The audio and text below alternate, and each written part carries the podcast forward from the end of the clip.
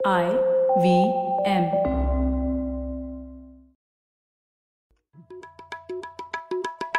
भाई हम हिंदुस्तानियों को बतियाना बड़ा पसंद है। बंगाली में अड्डा उड़िया में खोटी कन्नड़ा में हरटे और हिंदी में पुलियाबाजी। इस कला के लिए हमारी हर भाषा में एक शब्द है। तो प्रणय और मैं तो अक्सर मिलकर पुलियाबाजी करते ही रहते हैं। हमने सोचा कि आपको भी इसमें शामिल कर लिया जाए।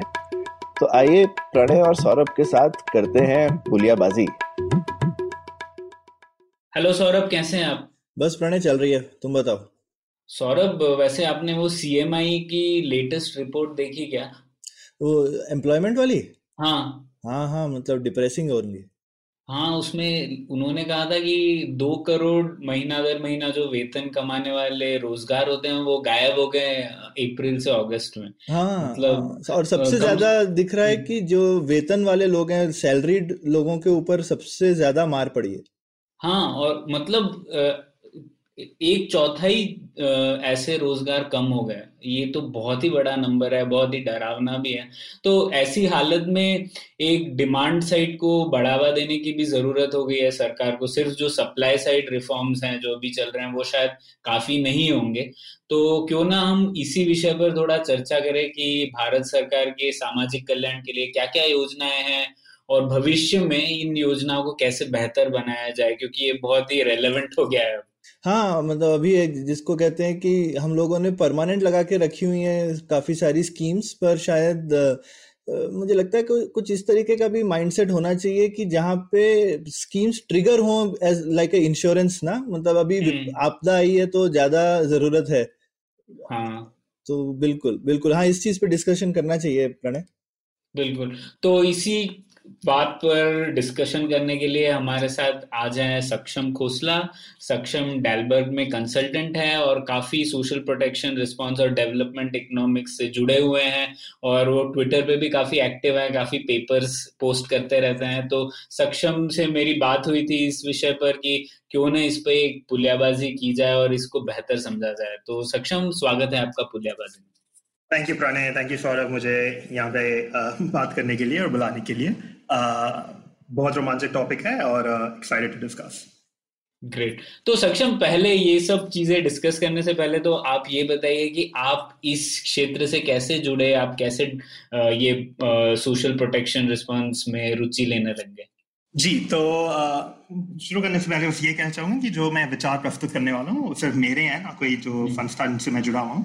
तो मेरा एंट्री सोशल प्रोटेक्शन की की दुनिया में हुआ था जब मैं पहले कानिगी एंडाउमेंट में काम कर रहा था। कानिगी एंडाउमेंट एक रिसर्च संस्था है जो फॉरेन पॉलिसी इकोनॉमिक डेवलपमेंट और टेक्नोलॉजी पे काम करती है। तो तब मेरा इसमें रोमांचक तब शुरू हुआ था जब पहली बार अ, 2016 में इंडिया में यूनिवर्सल बेसिक इनकम की बात शुरू हुई थी। उससे पहले तो मैं थोड़ा पॉलिटिक्स पे काम कर रहा था थोड़ा गवर्नेंस और स्टेट कैपेसिटी में काम कर रहा था। तो सरकार कैसे चलती है और उसको कैसे बेहतर बनाए पर उसकी एप्लीकेशन पहली बार सोशल प्रोटेक्शन की की रुचि में मुझे तब शुरू हुई थी जब ये यूनिवर्सल बेसिक इनकम का आइडिया आया था। तब से मुझे इसमें काफ़ी इंटरेस्ट आ गया कि जो हमारे देश में जितनी स्कीम्स हैं वो क्वांटिटी और क्वालिटी में उनका बहुत फ़र्क है और उनकी जो कवरेज है, उनकी एडिक्वेसी है, उनकी जो लोगों को दिलाने वाली ट्रांसफ़र की सफिशेंसी है उसमें बहुत डिस्क्रिपेंसी है चाहे आप सोशल ग्रुप को देखें चाहे आप राज्य को देखें चाहे आप और भी किसी तरह की वेरिएशन को देखें पूरे देश में तो। तब से लेकर मेरा इसमें दिमाग चलना थोड़ा शुरू हुआ कि इसको कैसे। बेहतर बनाया जाए और इस पे ये बहुत रिच लिटरेचर है जो इस पे हो चुका है पिछले काफ़ी सालों से। तो उसमें मेरा दिमाग थोड़ा चलना हुआ और फिर मैं इस पे थोड़ा लिखना और रिसर्च करना शुरू वाह सही है। तो इसी पे शुरुआत करते हैं अ, सक्षम। और आपने जैसे कि कहा कि क्वांटिटी और क्वालिटी में काफ़ी फ़र्क है और हम लोग अक्सर ये देखते हैं कि सरकार के पास कई स्कीमें हैं। मतलब अ, हम लोग अभी डिस्कस कर रहे थे जो केंद्र सरकार की स्कीमें हैं वो हज़ार से भी ज़्यादा हैं। तो इसीलिए इनको डिस्कस करना कुछ थोड़ा ही चैलेंजिंग हो जाता है। तो हम लोग ये पहले इससे शुरुआत करते हैं कि ये जो हम लोग सामाजिक कल्याण नीतियाँ बोलते हैं तो ये सामाजिक कल्याण का क्या मतलब है? और भारत की सरकारों के खर्चे का कितना हिस्सा ये सामाजिक कल्याण के विषयों पर किया जाता हो? तो अगर सामाजिक सुरक्षा क्या है उसकी अगर हम परिभाषा देखें तो बेसिकली सामाजिक समीक्षा सुरक्षा उसके लिए होती है जब समाज डिसाइड करता है कि हमारे जो सदस्य हैं उनके साथ होने वाली चाहे दुर्घटना या जोखिम से बचाने के लिए हम ऐसी कैसी नीति लगाएँ जिनसे वो लोगों की सुरक्षा हो सके। तो उसके अंदर जो नीतियाँ आती हैं उनको सामाजिक सुरक्षा कहलाता है। आ, तो सरकार की तरफ़ से जो दिलाई हुई सामाजिक सुरक्षा होती है वो टिपिकली ज़्यादातर देशों में इंडिया में इंक्लूडेड तीन तरह की होती है। ब्रॉडली तो इन्हें बचाव की नीतियाँ कह सकते हैं इन्हें बढ़ावा की नीतियाँ कह सकते हैं और इन्हें सहायता की नीतियाँ कह सकते हैं। तो अच्छा। तो बचाव में हम जैसे सोशल इंश्योरेंस भी कहते हैं।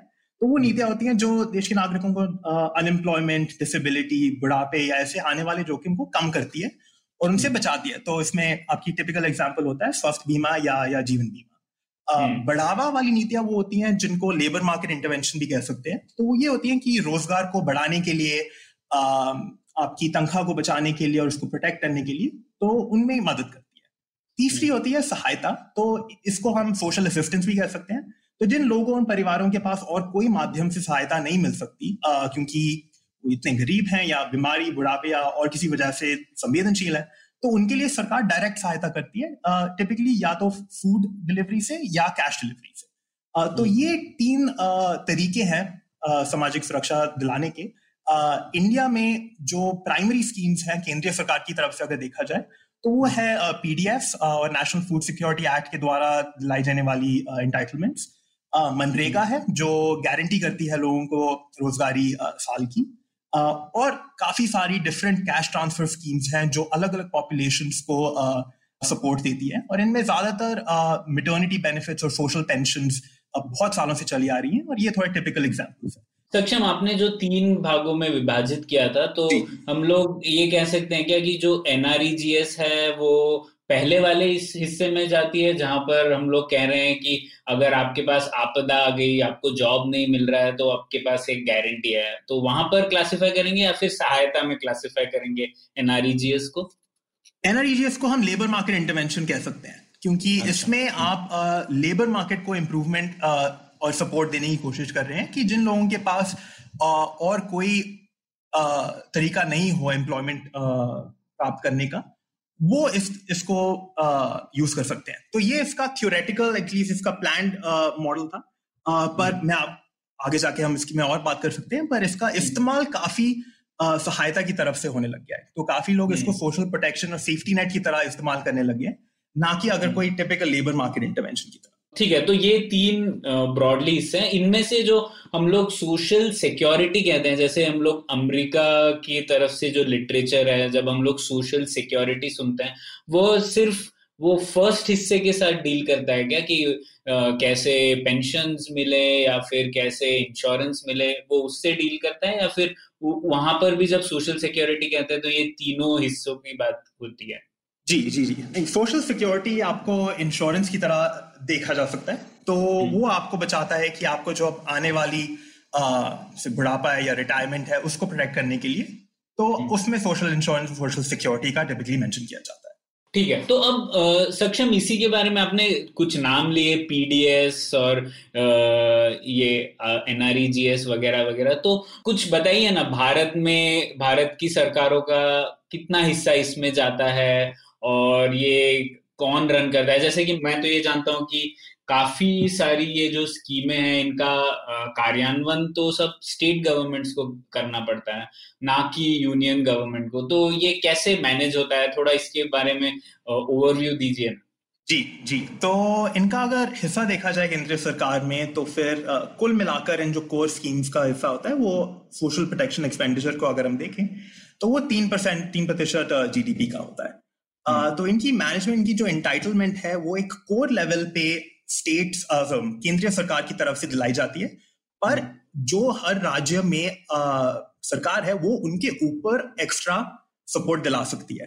तो चाहे वो वेजेस में हो या प्रोजेक्ट्स नरेगा के अंदर प्रोजेक्ट्स में हो पीडीएस के अंदर चाहे वो जो आपको प्रोडक्ट्स मिलते हैं पीडीएस के अंदर आ, या आपको और कोई इंटाइटलमेंट हो तो वो मॉडिफिकेशन और एक्स्ट्रा बेनिफिट्स आपको स्टेट गवर्नमेंट भी दिला सकती है। सेम चीज़ आपको सोशल पेंशन में दिखेगी कि आपको एक गारंटीड इंटाइटलमेंट है केंद्रीय सरकार की तरफ़ से सोशल पेंशन की पर हम्म। राज्य सरकार में कोई पाबंदी नहीं है कि वो उसको उसके ऊपर बढ़ा के और इंटाइटलमेंट लोगों को ना दे सके। तो अच्छा, top इन तरह से पूरे देश में हर थोड़ी हमें वेरिएशन दिखती है कि हमारे पास एक बेस लेयर है केंद्रीय सरकार की तरफ़ से पर उसके ऊपर हर राज्य सरकार अपनी तरफ़ से और सपोर्ट दिलाती है। समझ गया।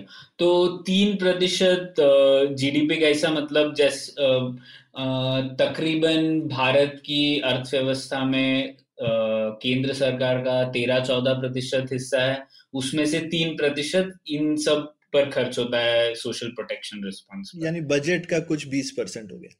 हम्म, है ना? ऐसे ऐसे सोचना। है मुझे मुझे अक्सर लगता है प्रणय हम हमेशा जीडीपी का परसेंटेज देखते हैं तो कभी दिमाग से ये निकल जाता है कि ये बजट का कितना परसेंट है। मतलब जो हम एक्चुअली हमारे दिमाग में होना चाहिए ना कि जो हम पैसा खर्च करते हैं उसका कितना प्रतिशत हम एलोकेट कर रहे हैं ना?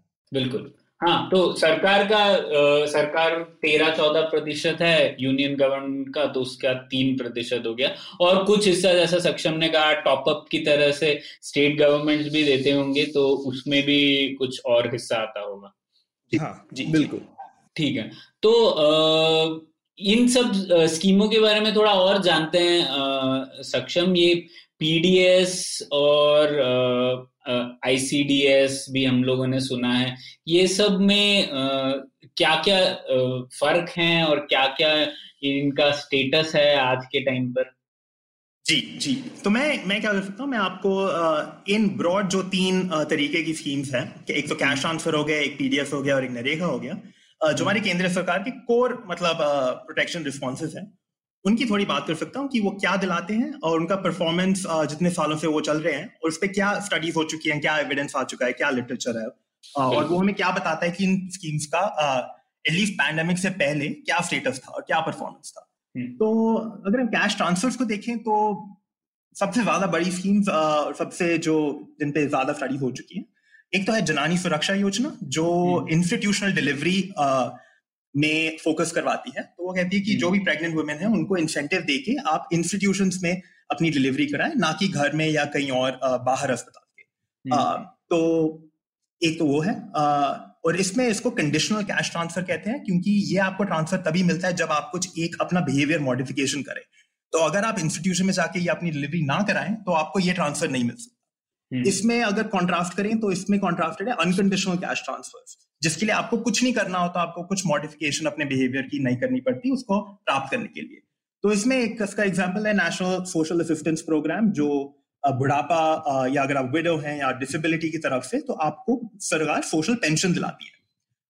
इन दोनों प्रोग्राम्स को और अभी जो पिछले दो सालों में जो अभी चली है पीएम किसान योजना जो ऑल्सो एक अनकंडीशनल कैश ट्रांसफ़र है वो उनमें काफ़ी इवेल्युएशन हुई है काफ़ी एक्सटेंसिवली उनको पढ़ा गया है पीएम किसान को छोड़ के क्योंकि वो काफ़ी नहीं है।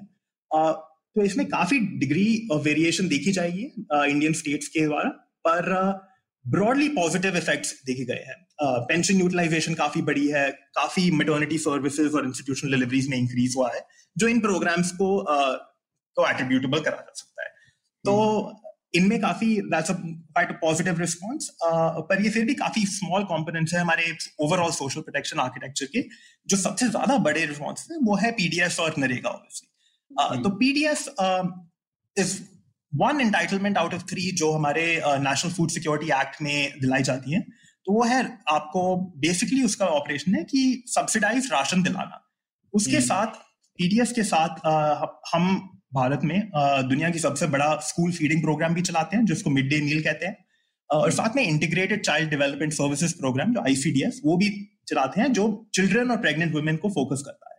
जो जिसको आंगनवाड़ी प्रोग्राम जिसको बोलते हैं। एग्जैक्टली एग्जैक्टली तो उसको उसके द्वारा आंगनवाड़ी सेंटर पे बेसिकली चाइल्ड केयर सेंटर होते हैं जहाँ पे अ, हम गर्म खाना बच्चों को और मेडिकल सर्विसेज़ न्यू मदर्स को एक्सपेक्टिंग वुमेन को दिला सकते हैं। जो शहर में लोग रहते हैं they can think of it like गाँव के प्री स्कूल्स जी जी जी। हाँ। तो आंगनवाड़ी प्रोग्राम सिर्फ़ गाँवों में है बाय द वे या शहरों में भी होते हैं? Anganwadi I am not sure hmm. But I I would think कि ज़्यादातर उसका रूरल में कॉल सेंटर ही होता है। तो अर्बन में इसका अभी ज़्यादा पेनिट्रेशन नहीं है। हम्म, तो ये, और ये सारे प्रोग्राम्स के साथ थोड़ा है, हमने ज़्यादातर स्कीम्स इस तरह से डिज़ाइन की हुई है कि वो basically rural poor I mean गाँव में गरीबी को देखते हुए करिए, जबकि अब शहरी गरीबी जो है वो काफ़ी बड़ी संख्या है ना? जी जी, और पर्टिकुलरली अर्बन इनफॉर्मल वर्कर्स के लिए बहुत कम प्रोटेक्शन है, क्योंकि वो ना तो किसी डेटाबेस में पाए जाते हैं, उनकी माइग्रेशन बहुत सीजनल और साइक्लिकल होती है कि आधा साल वो अगर एग्रीकल्चर में काम कर रहे हैं और जब एग्रीकल्चर या फ़सल हो गई तो उसके बाद वो सिटी में आके काम कर रहे हैं। तो उनकी एक तो मूवमेंट बहुत होती है और उनकी इंक्लूजन इन कोई डेटाबेस बहुत कम होता है। तो वो बहुत बड़ी पॉपुलेशन है इंडिया की जो बिल्कुल भी बहुत कम नीतियों से कवर्ड है। हम्म। तो अगर पीडीएफ का हम देखें तो पीडीएफ में जो काफ़ी अच्छी चीज़ें भी हैं काफ़ी बुरी चीज़ें भी हैं जो जो लिटरेचर ने बताई हैं। एक तो जो हम कोर उसके प्रोग्राम ऑब्जेक्टिव देखें तो वो है पॉवर्टी से बचाना और आपको न्यूट्रिशियस खाना दिलाना। हम्म। तो काफ़ी स्टडीज़ हो चुकी हैं जिन्होंने निकाला है कि बिना इन ट्रांसफर्स के एटलीस्ट बिटवीन 2004-5 और 2011-12 पॉवर्टी 13 मिलियन 13 मिलियन या 15 मिलियन से ज़्यादा हो सकती थी। Uh, और इन दैट सेम रेंज 2005-2010 के बीच में thirty two percent of the reduction जो तेंदुलकर के पॉवर्टी लाइन के नीचे हुई है uh, वो इन फ़ूड ट्रांसफ़र की तरफ़ से हुई है। तो ये स्टडीज़ हमें बताती हैं कि इसका पॉवर्टी में काफ़ी हाई इम्पैक्ट है और स्टडीज़ हमें बताती है कि इनसे प्राइस शॉक हमें काफ़ी बढ़ाती है। तो फ़ूड ट्रांसफ़र का एक इनहेरेंट वैल्यू है कैश के ऊपर कि वो जब इन्फ्लेशन बढ़ती है या घटती है तो फ़ूड ट्रांसफ़र का वैल्यू ऑब्वियसली नहीं चेंज करता। तो हम्म। जिस टाइम पे इन्फ्लेशन बढ़ी है इंडिया में उस टाइम पे फ़ूड ट्रांसफ़र का बहुत महत्वपूर्ण काम रहा है कि लोगों को सपोर्ट दिलवाना क्योंकि उस टाइम पे जो आपको पेंशन मिल रही हो या नरेगा की तरफ़ से कैश मिल रहा हो वो कभी इन्फ्लेशन इंडेक्स ज़्यादातर नहीं होता। तो उनका वैल्यू हम्म। काफ़ी जल्दी घटता रहता है क्योंकि उनका अमाउंट भी बहुत कम होता है। तो इस वजह से प्राइस शॉक जब भी भी इंडियन इकोनॉमी में हुए तो पीडीएफ का बहुत महत्वपूर्ण काम रहा है।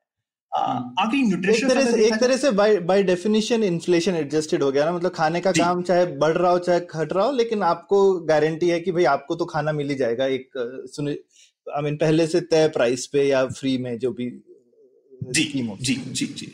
और सेम ही स्टडीज़ ने इनका जो हिमांशु जेएनयू में प्रोफेसर है उनसे उन्होंने जो रिसर्च करी उन्होंने निकाला कि अगर इक्विवेलेंट अमाउंट ऑफ़ आपको सब्सिडी दी गई कैश में आ, तो उससे ज़्यादा इम्पैक्ट न्यूट्रिशन का कैलोरी इनटेक पे हुआ है पीडीएस के द्वारा अच्छा। तो ये तो आपके थोड़े काफ़ी अच्छे रिजल्ट्स हैं और हमें बताता है कि ये काफ़ी प्रोटेक्टिव रिस्पॉन्स जो सेफ्टी नेट का रोल होना चाहिए वो निभा रहा है पर काफ़ी जो इसमें, इसकी जो क्रिटिसिज्म हुआ है, वो हुआ है लीकेजेस पे और उसके वेस्टेज पे और क्रॉस स्टेज जो उसकी डिस्क्रिपेंसीज है उन पे। तो इनमें काफ़ी चर्चा हुई भी है, काफ़ी काफ़ी लिटरेचर डेवलप हुआ है, पर जो हमें रिजल्ट्स दिख रहे हैं आफ्टर 2004 वो ये बता रहे हैं कि इन स्कीम्स में जब हम सारे राज्यों को देखा जाए तो बहुत इंप्रूवमेंट हुई है प्राइमरली क्योंकि पीडीएफ में स्टेट्स ने काफ़ी रोल निभाया है उसकी रिफॉर्म लेने का। तो बिहार, छत्तीसगढ़, ओडिशा में देखा गया है कि टारगेटिंग एफिशिएंसी बहुत इंप्रूव हुई है। एक्सक्लूजन एरर्स जो होते हैं वो बहुत कम हुए हैं। जो ग्रेन का शेयर है, जो बेनिफिशरीज को पहुँचना चाहिए था, वो नहीं पहुँचता था, वो शेयर काफ़ी कम हुआ है। तो ओवर टाइम हमने इसमें काफ़ी इंप्रूवमेंट देखी है, काफ़ी रिफॉर्म देखे हैं primarily led by state level reforms तो ये हमारा थोड़ा आपको पिक्चर देता है पीडीएफ की। आपको बताता है कि पीडीएफ का क्या रोल है क्या परफॉर्मेंस है और टिपिकली उसके क्या क्रिटिसिज्म है।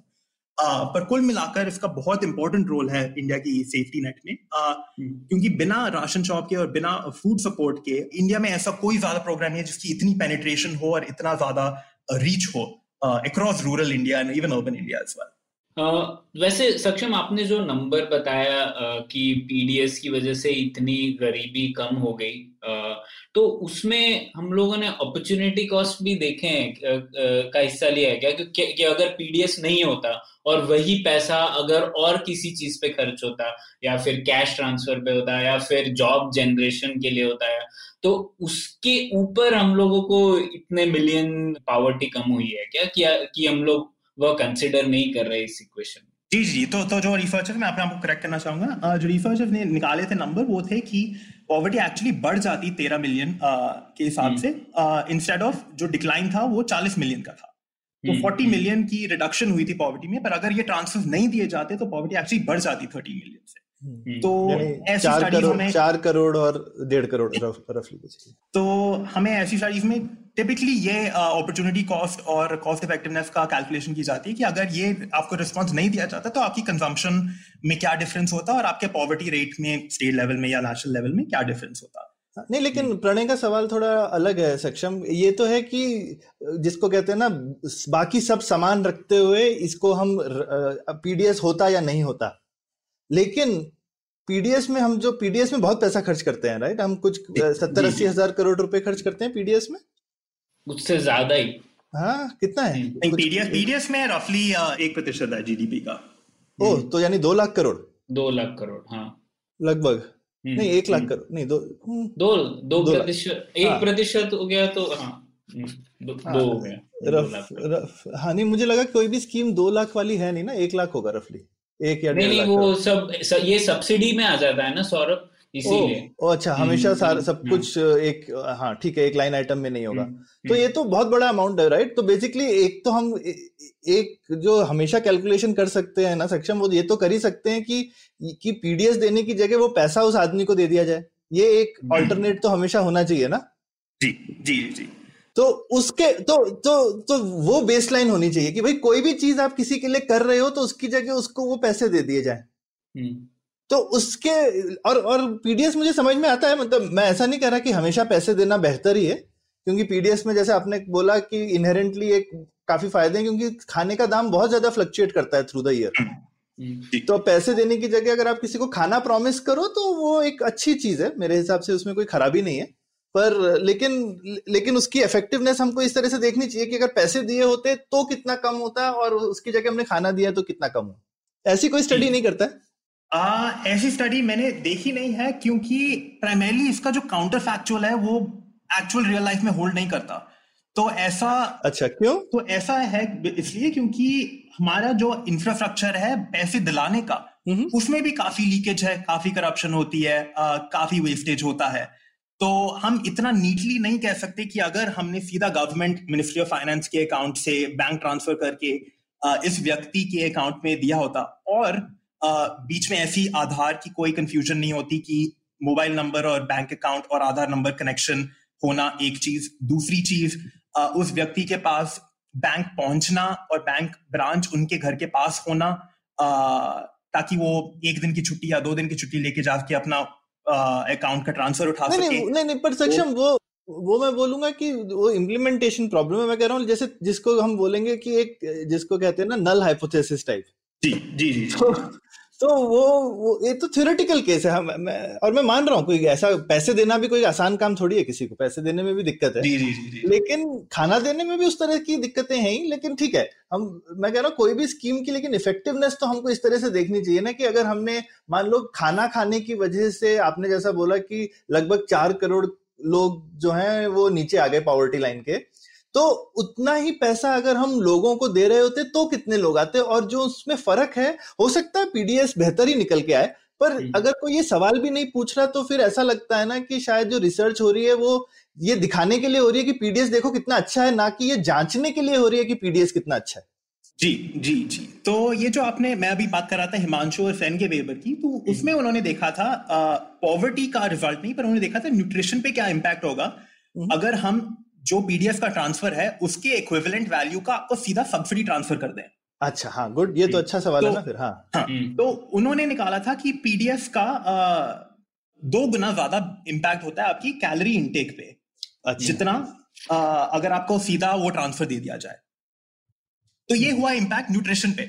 मुझे पॉवर्टी हम्म। पे और कंजम्पशन वाले रिज़ल्ट पे उसके बारे में मेरे दिमाग में कोई स्टडी नहीं है। आई एम श्योर रिसर्च बार होगी या किसी ने की होगी। वो मुझे नहीं पता पर ये एटलीस्ट न्यूट्रिशन पे इम्पैक्ट लोगों ने देखा हुआ है कि अगर आपको सीधा वो ट्रांसफ़र दे दिया जाए उसके इक्विवेलेंट पीडीएफ का क्या तो न्यूट्रिशन के लिए बेटर और और वो समझ में भी आता है जैसा क्योंकि इतना ज़्यादा वेरिएशन है खाने के दाम में कि पैसे मिलने से शायद आप उसको इवन आउट नहीं कर हाँ। पाओगे। नहीं सौरभ और अगर आप इकोनॉमिक रीजनिंग का भी देखें तो पीडीएस एक इज़ इफेक्टिवली एक वाउचर की तरह है ना मतलब आप सिर्फ़ वो खाना ले ले सकते हैं उससे और सिर्फ़ खाना मिल रहा है आपको, ऐसा नहीं है कि आपको कैश मिल रहा है। तो अगर आप economic reasoning supply demand curve draw करें कैश वर्सेस वाउचर की तो जो कंजम्पशन आप जिस चीज़ का बढ़ाना चाहते हैं, उसका वाउचर की वाउचर के रूट से हमेशा ज़्यादा इफ़ेक्ट होगा। कंपेयर टू अगर आप कैश दे क्योंकि वो कैश तो कई चीज़ों पर खर्च किया जा सकता है बिल्कुल बिल्कुल और कई जगहों पे लोग शायद प्रायोरिटाइज करेंगे भी कि भाई मेरे को खाना हम्म। नहीं खाना है क्योंकि शायद कुछ और ज़्यादा ज़रूरी है हम्म, हम्म। हाँ, वो एक बात है दूसरी बात है कि आपको ओपन मार्केट में सेम ही ट्रांसफ़र के बहुत कम सब्ज़ियाँ या फल मिलेंगे अगर। आपको पीडीएस के द्वारा वो सब्सिडाइज रेट पे मिल रहे हैं तो अगर मैं सौ रुपए को आपको दो किलो दाल या चावल दिला सकता हूँ पर आपको हम्म। अगर वो सौ रुपए जाके ओपन मार्केट पे खर्चने हो तो आपको काफ़ी कम क्वांटिटी मिल सकती है तो ये भी एक इम्पैक्ट कंट्रोल करना होता है एज रिसर्च में हम्म। ठीक है तो ये तो पीडीएस का हो गया सक्षम उसके अलावा तो पीडीएस हो गया हमने हम्म। थोड़ी बात करी थी कैश ट्रांसफ़र की जो पेंशन हम्म। और सुरक्षा योजना की तो तीसरी हम्म। बात है नरेगा की तो नरेगा ऑब्वियसली बहुत बड़ा प्रोग्राम है अगेन उसमें स्पेंडिंग होती है करीबन point three point five percent GDP की। uh, तो और ये ऑब्वियसली काफ़ी सालों से चला आ रहा है काफ़ी बहुत डेवलप प्रोग्राम हो गया है। तो इस प्रोग्राम में अगर देखा जाए क्या क्रिटिसिज्म है और इसका क्या अच्छा परफॉर्मेंस है तो अच्छा परफॉर्मेंस तो इसमें एक चीज़ दो तीन चीज़ें दिमाग में रखते हुए बोला जाता है कि इस प्रोग्राम की इम्प्लीमेंटेशन में बहुत ज़्यादा वेरिएशन है स्टेट्स में जाते हुए देखते हुए। हम्म, तो इसका एवरेज हम्म। इफ़ेक्ट निकालने में बहुत मुश्किल है पर अच्छा। फिर भी उसको थोड़ा ध्यान में रखते हुए अगर हम दो तीन इफ़ेक्ट थोड़ा सावधानी से देखें तो हम्म। एक चीज़ हम देख सकते हैं कि रूरल निजी क्षेत्र में तनख्वाह थोड़ी बढ़ गई है इसके नरेगा के आने से क्योंकि हम्म। अब लोगों को ऑल्टरनेटिव मिल गया है कि अगर मुझे फैक्ट्री में जाके खाली इतने रुपए मिलने थे पर अब मेरे। पास ऑल्टरनेटिव है नरेगा में जाने का और उससे थोड़ा ज़्यादा कमाने का तो उस चीज़ पे प्राइवेट सेक्टर पे थोड़ा प्रेशर पड़ गया है कि लोगों की तनख्वाह बढ़ाने का क्योंकि अगर वो चाहते हैं कि लोग आए मेरी फैक्ट्री में काम करें या मेरे इंस्टीट्यूशन में काम करें तो मुझे इनको नरेगा से तो ज़्यादा पैसा देना पड़ेगा। तो, तो एक तरीके का नरेगा जो है वो एक तरीके का मिनिमम वेज बिल्कुल। फ्लोर दे देता है कि भाई जहाँ पे भी अगर अगर नरेगा चल रहा है तो उतना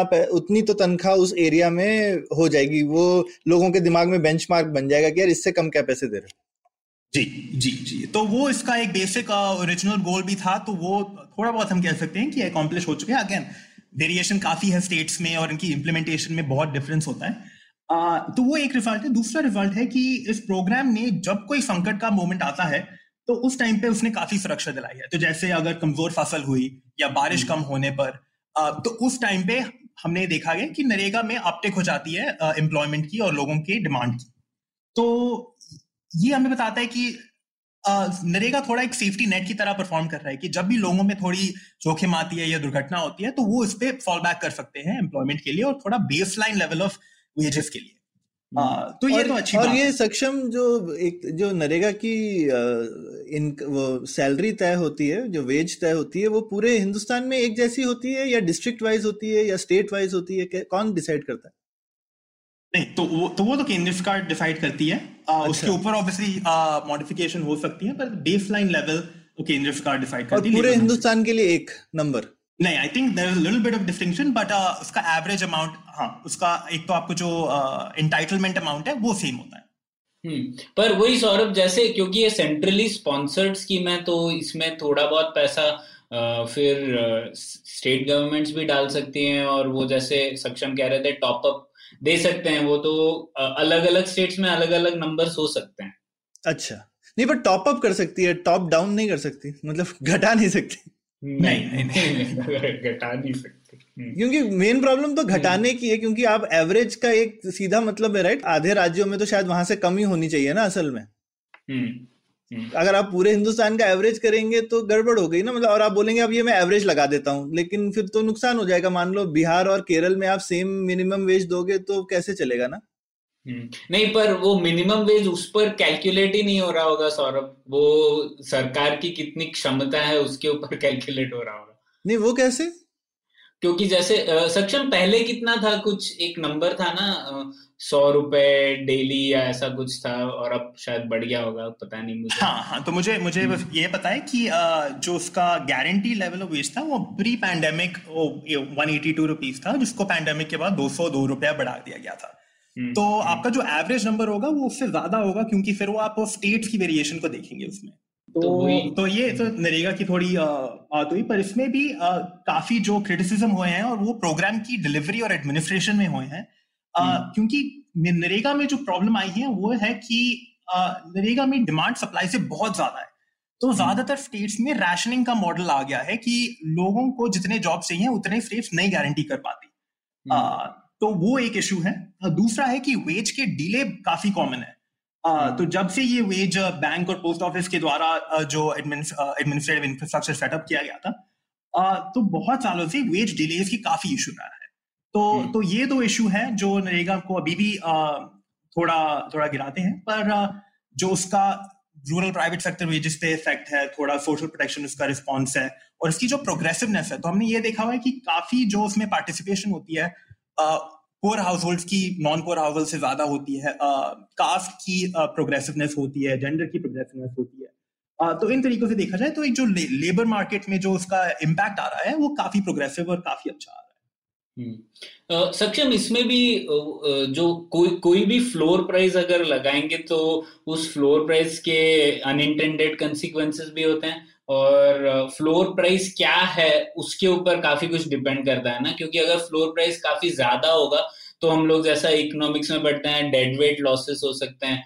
कुछ लोग जो पहले कम कमा सकते थे, उनको अब लोग एम्प्लॉय ही नहीं करेंगे क्योंकि वो लोग एनआरईजीएस चाहते होंगे पर एनआरईजीएस से कम अगर मैं प्राइवेट प्लेयर हूँ और मैं एनआरईजीएस से कम अफोर्ड कर सकता हूँ तो मैं वो काम करवाऊँगा ही नहीं और इसीलिए उनको जॉब मिलेगी भी नहीं। तो वो जो डेड वेट लॉसेस है उसके ऊपर भी कुछ स्टडी हुई है क्या कि ये फ्लोर प्राइस काफ़ी कम है और, और इसीलिए ये इफ़ेक्ट थोड़ा कम है भारत में? जी स्टडीज़ हुई हैं। मैं उनके रिज़ल्ट से ज़्यादा फेमिलियर नहीं हूँ पर पर हम्म। हाँ पर ये तो इफ़ेक्ट होना चाहिए और आई थिंक इसकी स्टडीज़ हो चुकी हैं पर द क्वेश्चन फिर वो बन जाता है कि कोई प्राइवेट सेक्टर वाला नरेगा से कम वेजेस क्यों देना चाहेगा? और हम्म। फिर उस लेवल पे आपको ये सोचना पड़ेगा कि ये थोड़ी एक्सप्लोइटेटिव मार्केट तो नहीं बन रही क्योंकि हमें ये पता है कि गवर्नमेंट के जो मिनिमम वेज सेट होते हैं एटलीस्ट लीगल मिनिमम वेज जो नरेगा के थ्रू सेट होते हैं वो काफ़ी लो हैं एटलीस्ट कंपेयर टू जो अगर अनस्किल्ड लेबर अर्न कर सकता है। तो करीबन अगर हम सौ दो सौ रुपए का अगर हम देखें वेज नरेगा के द्वारा वो अनस्किल्ड लेबर और इनस्किल्ड लेबर कोई भी सिटी में जाके पाँच सौ छह सौ रुपए दिन का दिला सकता है तो अगर उससे काफ़ी कम प्राइवेट सेक्टर कोई एम्प्लॉयर दिला रहा है तो फिर क्वेश्चन फिर ये बन जाता है कि वो या तो एक्सपेक्टेशन है या वो आप मार्केट एफिशिएंसी के पीछे देख रहे हैं तो वो। थोड़ा ट्रिकी क्वेश्चन बन जाता है कि आपका फिर आ, इसको इवेल्युएशन करने का लेंस क्या है। सौरभ आपके एक्सपीरियंस में कैसे रहा है आपके फार्म के वहाँ पर भी एनआरईजीए चलता है और आपको कुछ मुश्किल हुई है या सहूलियत हुई है उससे नरेगा का इम्पैक्ट पर से तो मैंने अपने फार्म पे नहीं देखा कभी ज़्यादा हम्म। मैंने कभी वहाँ पे ऐसा कंटेंशन भी नहीं देखा मैंने ये भी नहीं देखा कभी गाँव वगैरह में कि लोग जो है ऐसा हो रहा हो कि प्रिफर कर रहे हो कि हमको हम्म। नरेगा का काम मिल रहा है इसलिए हम काम करने आना नहीं चाहते हैं। हम्म, और मैंने जब हम बात कर रहे थे तो मैंने देखा तो स्टेट वाइज नरेगा की वेज लिस्ट भी काफ़ी अलग है। तो जैसे अब मैं बता सकता हूँ कि जैसे कर्नाटका में करीबन कुछ ढाई सौ रुपए टाइप का डेली वेज है नरेगा का। हम्म। लेकिन यहाँ पे ऑलरेडी जो फार्म में सैलरीज है वो इसके ऊपर ही थी पहले से ही। नरेगा का इम्पैक्ट हम्म। नहीं है तो यहाँ पे टिपिकली लेकिन जो एक जेंडर डिफरेंस है ना वो काफ़ी है। एटलीस्ट नरेगा जो है वो जेंडर डिफरेंस नहीं करता होगा। तो स्पेशली रूरल इंडिया में काफ़ी फ़र्क होता है। आदमी औरतों को वेजेस में फ़र्क मिलता है। जैसे अगर आदमी को तीन सौ रुपए दिन का मिल रहा होगा तो औरत को सिर्फ़ दो सौ रुपए दिन का मिलेगा। हम्म। ठीक है? तो ये सब जो है ये डिफरेंसेस हैं लेकिन मुझे ऐसा कभी लगा नहीं। और और ये और यही चीज़ है मैंने काफ़ी एक्चुअली सोशल सेक्टर में वर्कर्स से भी बात बात की है। तो नरेगा का इम्पैक्ट ऑब्वियसली बहुत ही बड़ा है और बहुत जगहों पर है लेकिन सब जगहों पर नहीं होता है। और कुछ जगहों पे जहाँ पे शायद ऑलरेडी ठीक ठाक प्राइवेट सेक्टर का काम अवेलेबल है और स्पेशली रेगुलर काम अवेलेबल है। आई I मीन mean, लोग ऐसी जगह पे नहीं जाएँगे ना। इनफैक्ट कर्नाटका वगैरह जैसी स्टेट्स जो है वहाँ पे तो रूरल एरियाज़ में वर्कर्स की शॉर्टेज रहती है टिपिकली। काम की शॉर्टेज नहीं रहती है। हम्म। तो ये एक और प्रॉब्लम है इस टाइप की स्कीम्स की कि पूरा हिंदुस्तान एक जैसा नहीं है। और उस पूरे हिंदुस्तान में भी अब मैं मेरे को सिर्फ़ ऐसे जनरली कर्नाटका नहीं बोलना चाहिए। साउथ कर्नाटका जो है नॉर्थ कर्नाटका से काफ़ी ज़्यादा अमीर है। हाँ। तो नॉर्थ कर्नाटका में काफ़ी बेरोजगारी है लेकिन साउथ कर्नाटका में गाँव में काम की कमी नहीं होती है। हम्म, है उल्टा काम जो काम करने वाले लोग नहीं मिलते हैं आपको। अच्छा है ना? तो ये और ये जो चीज़ है इसकी वजह से एक, एक नरेगा ऑब्वियसली इतनी बड़ी स्कीम है जिससे काफ़ी जगहों पर इसका नेगेटिव इम्पैक्ट भी होता है जहाँ पे अब जैसे कि आप सोचोगे कि नॉर्थ कर्नाटका से लोग माइग्रेट करके साउथ कर्नाटका आएँगे काम करने के लिए तो थोड़ा बैलेंस हो जाएगा लेबर फोर्स का। हम्म। लेकिन अब आप सोचो अब आप नरेगा दोगे तो जो आदमी एक्चुअली माइग्रेट करके आ सकता था दूसरी जगह वो तो आएगा नहीं। हम्म। और जो लेबर शॉर्टेज है साउथ कर्नाटका में वो और ज़्यादा बढ़ जाएगी। और नरेगा है सोशल सपोर्ट के लिए तो वो ऑलरेडी जो वेज है वहाँ पे उससे उसकी कम भी है तो उसका कोई इम्पैक्ट भी नहीं हो रहा है खास। और तो उससे क्या होगा आप लेबर सप्लाई तो नहीं बढ़ा पाओगे ना? हम्म। तो एक ये एजम्पन की हर जगह प्रॉब्लम हमारे यहाँ पे अनएम्प्लॉयमेंट की है वो गलत है। कुछ जगहों पर है कुछ जगहों पे नहीं तो मुझे लगता है नरेगा जैसी स्कीम जो है वो डिस्ट्रिक्ट या तालुक लेवल पे इनफैक्ट करनी चाहिए। इंडिया की तो डिस्ट्रिक्ट भी बहुत बड़ी बड़ी हैं। बिल्कुल बिल्कुल। तो लेकिन हमारा एडमिनिस्ट्रेटिव कैपेसिटी शायद नहीं है इतनी पर मेर, मेरा मानना ये है कि इवन इवन जो मिनिमम वेज है वो भी आपको शायद डिस्ट्रिक्ट लेवल पे इम्प्लीमेंट करो और स्कीम ऑन ऑफ़ होनी चाहिए ताल्लुक लेवल पे कि भाई ताल्लुक लेवल पे डिस्ट्रेस हो सकता है क्योंकि किसी ताल्लुक में रेनफॉल नहीं हुआ तो उधर आप एनेबल कर दो उस ताल उस टाइम के लिए या या डिसेबल कर दो। सक्षम आप कुछ कह रहे थे। हाँ मैं बस कह रहा था कि नरेगा का जो डिज़ाइन है वो एक सेल्फ टारगेटिंग मॉडल से डिसाइड किया गया कि खाली वो लोग उस स्कीम को इस्तेमाल करने आएँगे जिनके पास और कोई मतलब चारा नहीं है और कोई ऑल्टरनेटिव नहीं है या और हम्म। कोई एम्प्लॉयमेंट अपॉर्चुनिटी नहीं है। तो प्राइमरीली इस रीजन के लिए इसका और पीडीएस का बहुत बड़ा डिफरेंस है कि पीडीएस में आपको एक लीगली एंटाइटलमेंट आप जाके उठा सकते हैं। आ, पर आपको यू नो राशन शॉप में जाना पड़ेगा उठाना पड़ेगा। तो सिमिलरली नरेगा में भी जो इसका लॉजिक है वो ये है कि आपके पास आप तभी जाएँगे जब आपके पास और कोई अपॉर्चुनिटी ना हो क्योंकि। काम ही ऐसा है और उसके जो एसेट कंस्ट्रक्शन उसके अंदर होती है वो ऐसी है कि अगर किसी के पास भी प्राइवेट सेक्टर में आ, या किसी सिटी में या माइग्रेशन के द्वारा अगर कोई अपॉर्चुनिटी होगी वेजेस या लेबर की तो वो नरेगा काम नहीं लेंगे तो नरेगा का फ़ंक्शन ही ये है कि एकदम पॉसिबल जो लोएस्ट पॉसिबल फ्लोर है वो। बनाए और उसको बनाए रखें और उसको इतना लेवल पे रख सकें कि लोगों की सब्सिस्टेंस जो वेजेस है और कंजम्पशन है, वो कवर हो सके। नहीं नहीं, ऐसा लेकिन प्रैक्टिकली ऐसा नहीं होता है ना, सक्षम अब आप खुद ही सोचिए कि नॉर्थ कर्नाटका में डेफिनेटली जो है गाँव में आपको तीन सौ रुपए रोज की दहाड़ी नहीं होगी हम्म वहाँ पे क्योंकि काफ़ी ज़्यादा गरीबी है और गरीब एरिया है एकदम तो उस, वो एरिया में अलग होगी, लेकिन अब आपने पूरे कर्नाटका में एक ही प्राइस कर दिया है अब वो व्यक्ति जो नॉर्थ कर्नाटका से साउथ कर्नाटका टिपिकली माइग्रेट करके आएगा काम करने के लिए, क्योंकि यहाँ पर पैसे अच्छे मिलते हैं, वो कहेगा, यहाँ पे ठीक है शायद मुझे उतने अच्छे नहीं मिल रहे, लेकिन मुझे जाना नहीं पड़ रहा, दूसरी कुछ सुविधा है, मैं यही काम कर लेता हूँ। और आपने एक जगह की लेबर शॉर्टेज बढ़ा दी और दूसरी जगह पर आपने काम दे दिया तो मैं ये कह रहा हूँ कि ये ये वाला व्यू जो है, ये भी नरेगा की रियलिटी है। ये नहीं है कि हमेशा सेल्फ सेलेक्टिंग नेचर है प्लस अगर आप सिर्फ़ उसी नज़र से देखें कि भाई कोई एक जगह है जहाँ पर बहुत लोग हैं और उनके पास काम नहीं है तो अच्छी स्कीम है। लेकिन पूरा हिंदुस्तान ऐसा थोड़ी है। तो ये तो ये जो एक लेंस होता है कि हम कोई एक तरीके के सिनारियो बना लें और उसके अराउंड स्कीम डिज़ाइन कर दें पर एक सिनारियो तो पूरे कंट्री में होगा नहीं ना। तो साइड इफेक्ट्स काफ़ी हैं इस स्कीम के। हाँ बिल्कुल बिल्कुल। आई I मीन mean, जो चीज़ इसको नहीं कंट्रोल कर सकती वो होती है ऑब्वियसली आपकी अगर मार्केट्स में कहाँ पे एफिशिएंट मार्केट है कहाँ पे इनएफिशिएंट मार्केट है आपकी जियोग्राफिक hmm. क्या वेरिएशन है आपके एग्रीकल्चर पैटर्न क्या है वो डिस्ट्रिक्ट तो छोड़िए डिस्ट्रिक्ट के अंदर ही बहुत सारी वेरिएशन होती है जो वो नरेगा नहीं कंट्रोल कर सकती। बिल्कुल और मतलब काफ़ी जगहों पे जैसे जो एग्रीकल्चरली रिच एरिया है वो माइग्रेंट लेबर पे डिपेंड ही करता है। तो अगर वो माइग्रेंट लेबर अगर नहीं आएगा किसी रीजन से तो फिर लेकिन अभी मुझे लगता है फाइनली एक और भी चीज़ होती है स्कीम अगर आती जाती रहे तो फ़र्क होता है और या फिर उसमें आप कोई बहुत ज़्यादा सडन चेंज करते रहे। अभी जितना समझ में आता है मुझे शायद मार्केट एडजस्ट कर गई है। नरेगा तो बहुत साल से है ना? हम्म। जी तो जब नई नई आई थी तो काफ़ी दिक्कतें थी या काफ़ी प्रॉब्लम्स भी थी पर अब इतने साल से है तो एक तरह से मार्केट ने फैक्टर इन कर लिया कि भाई अब अब है तो है अब उसके साथ हम्म। में क्या करना है? लेकिन हम वो रोज देखते नहीं है पर उसके कहीं ना कहीं हिडन कॉस्ट होंगी कुछ कुछ एरियाज़ में और कुछ एरिया में उसके बहुत बेनिफिट्स भी हैं। मतलब मैं ऐसा तो मैं बिल्कुल नहीं बोलूँगा हिंदुस्तान में गरीबी ज़्यादा ही है ना अमीरी तो कम है। तो हम्म। थोड़े से रिचर एरियाज़ जो है उनको ज़्यादा दिक्कत हुई होगी और जो थोड़े से मेरे ख्याल से गरीब एरिया है वहाँ पे उसकी काफ़ी बेनिफिट हुआ होगा। जी बिल्कुल ये ये वेरिएशन तो है। वाह तो अच्छा है ये सब हम लोगों ने डिस्कशन कर लिया। जो भी हमारे सोशल प्रोटेक्शन स्कीम्स हैं। और ये सब हम लोग केंद्र सरकार की बात कर रहे हैं ना सक्षम। इसके अलावा भी बहुत सारी चीज़ें होंगी जैसे अलग अलग स्टेट गवर्नमेंट्स भी चलाती होंगी।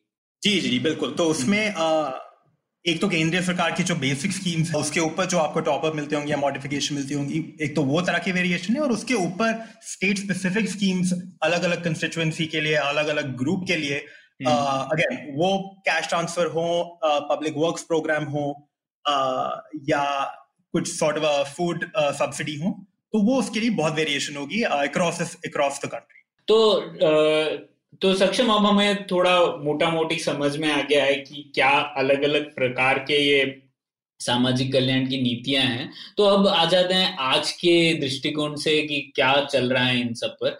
तो कोविड नाइन्टीन के रूप में हम लोगों ने देखा है एक सप्लाई और डिमांड शॉक दोनों का सामना कर, करना पड़ रहा है पूरे भारत को। तो डिमांड बढ़ाने के लिए सरकार ने क्या क्या किया है ये सामाजिक कल्याण नीतियों के तौर पर?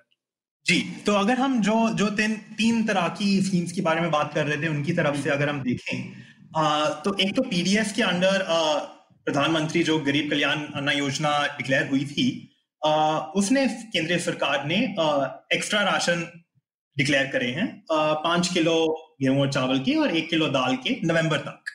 क्योंकि अभी सरकार के पास काफ़ी अबंडेंट ग्रेन स्टॉक्स है और ये स्टॉक्स अभी खाली एफसीआई के गोदाम में पड़े हैं। तो सरकार इनका इस्तेमाल करके लोगों तक और राशन पहुँचा रही है।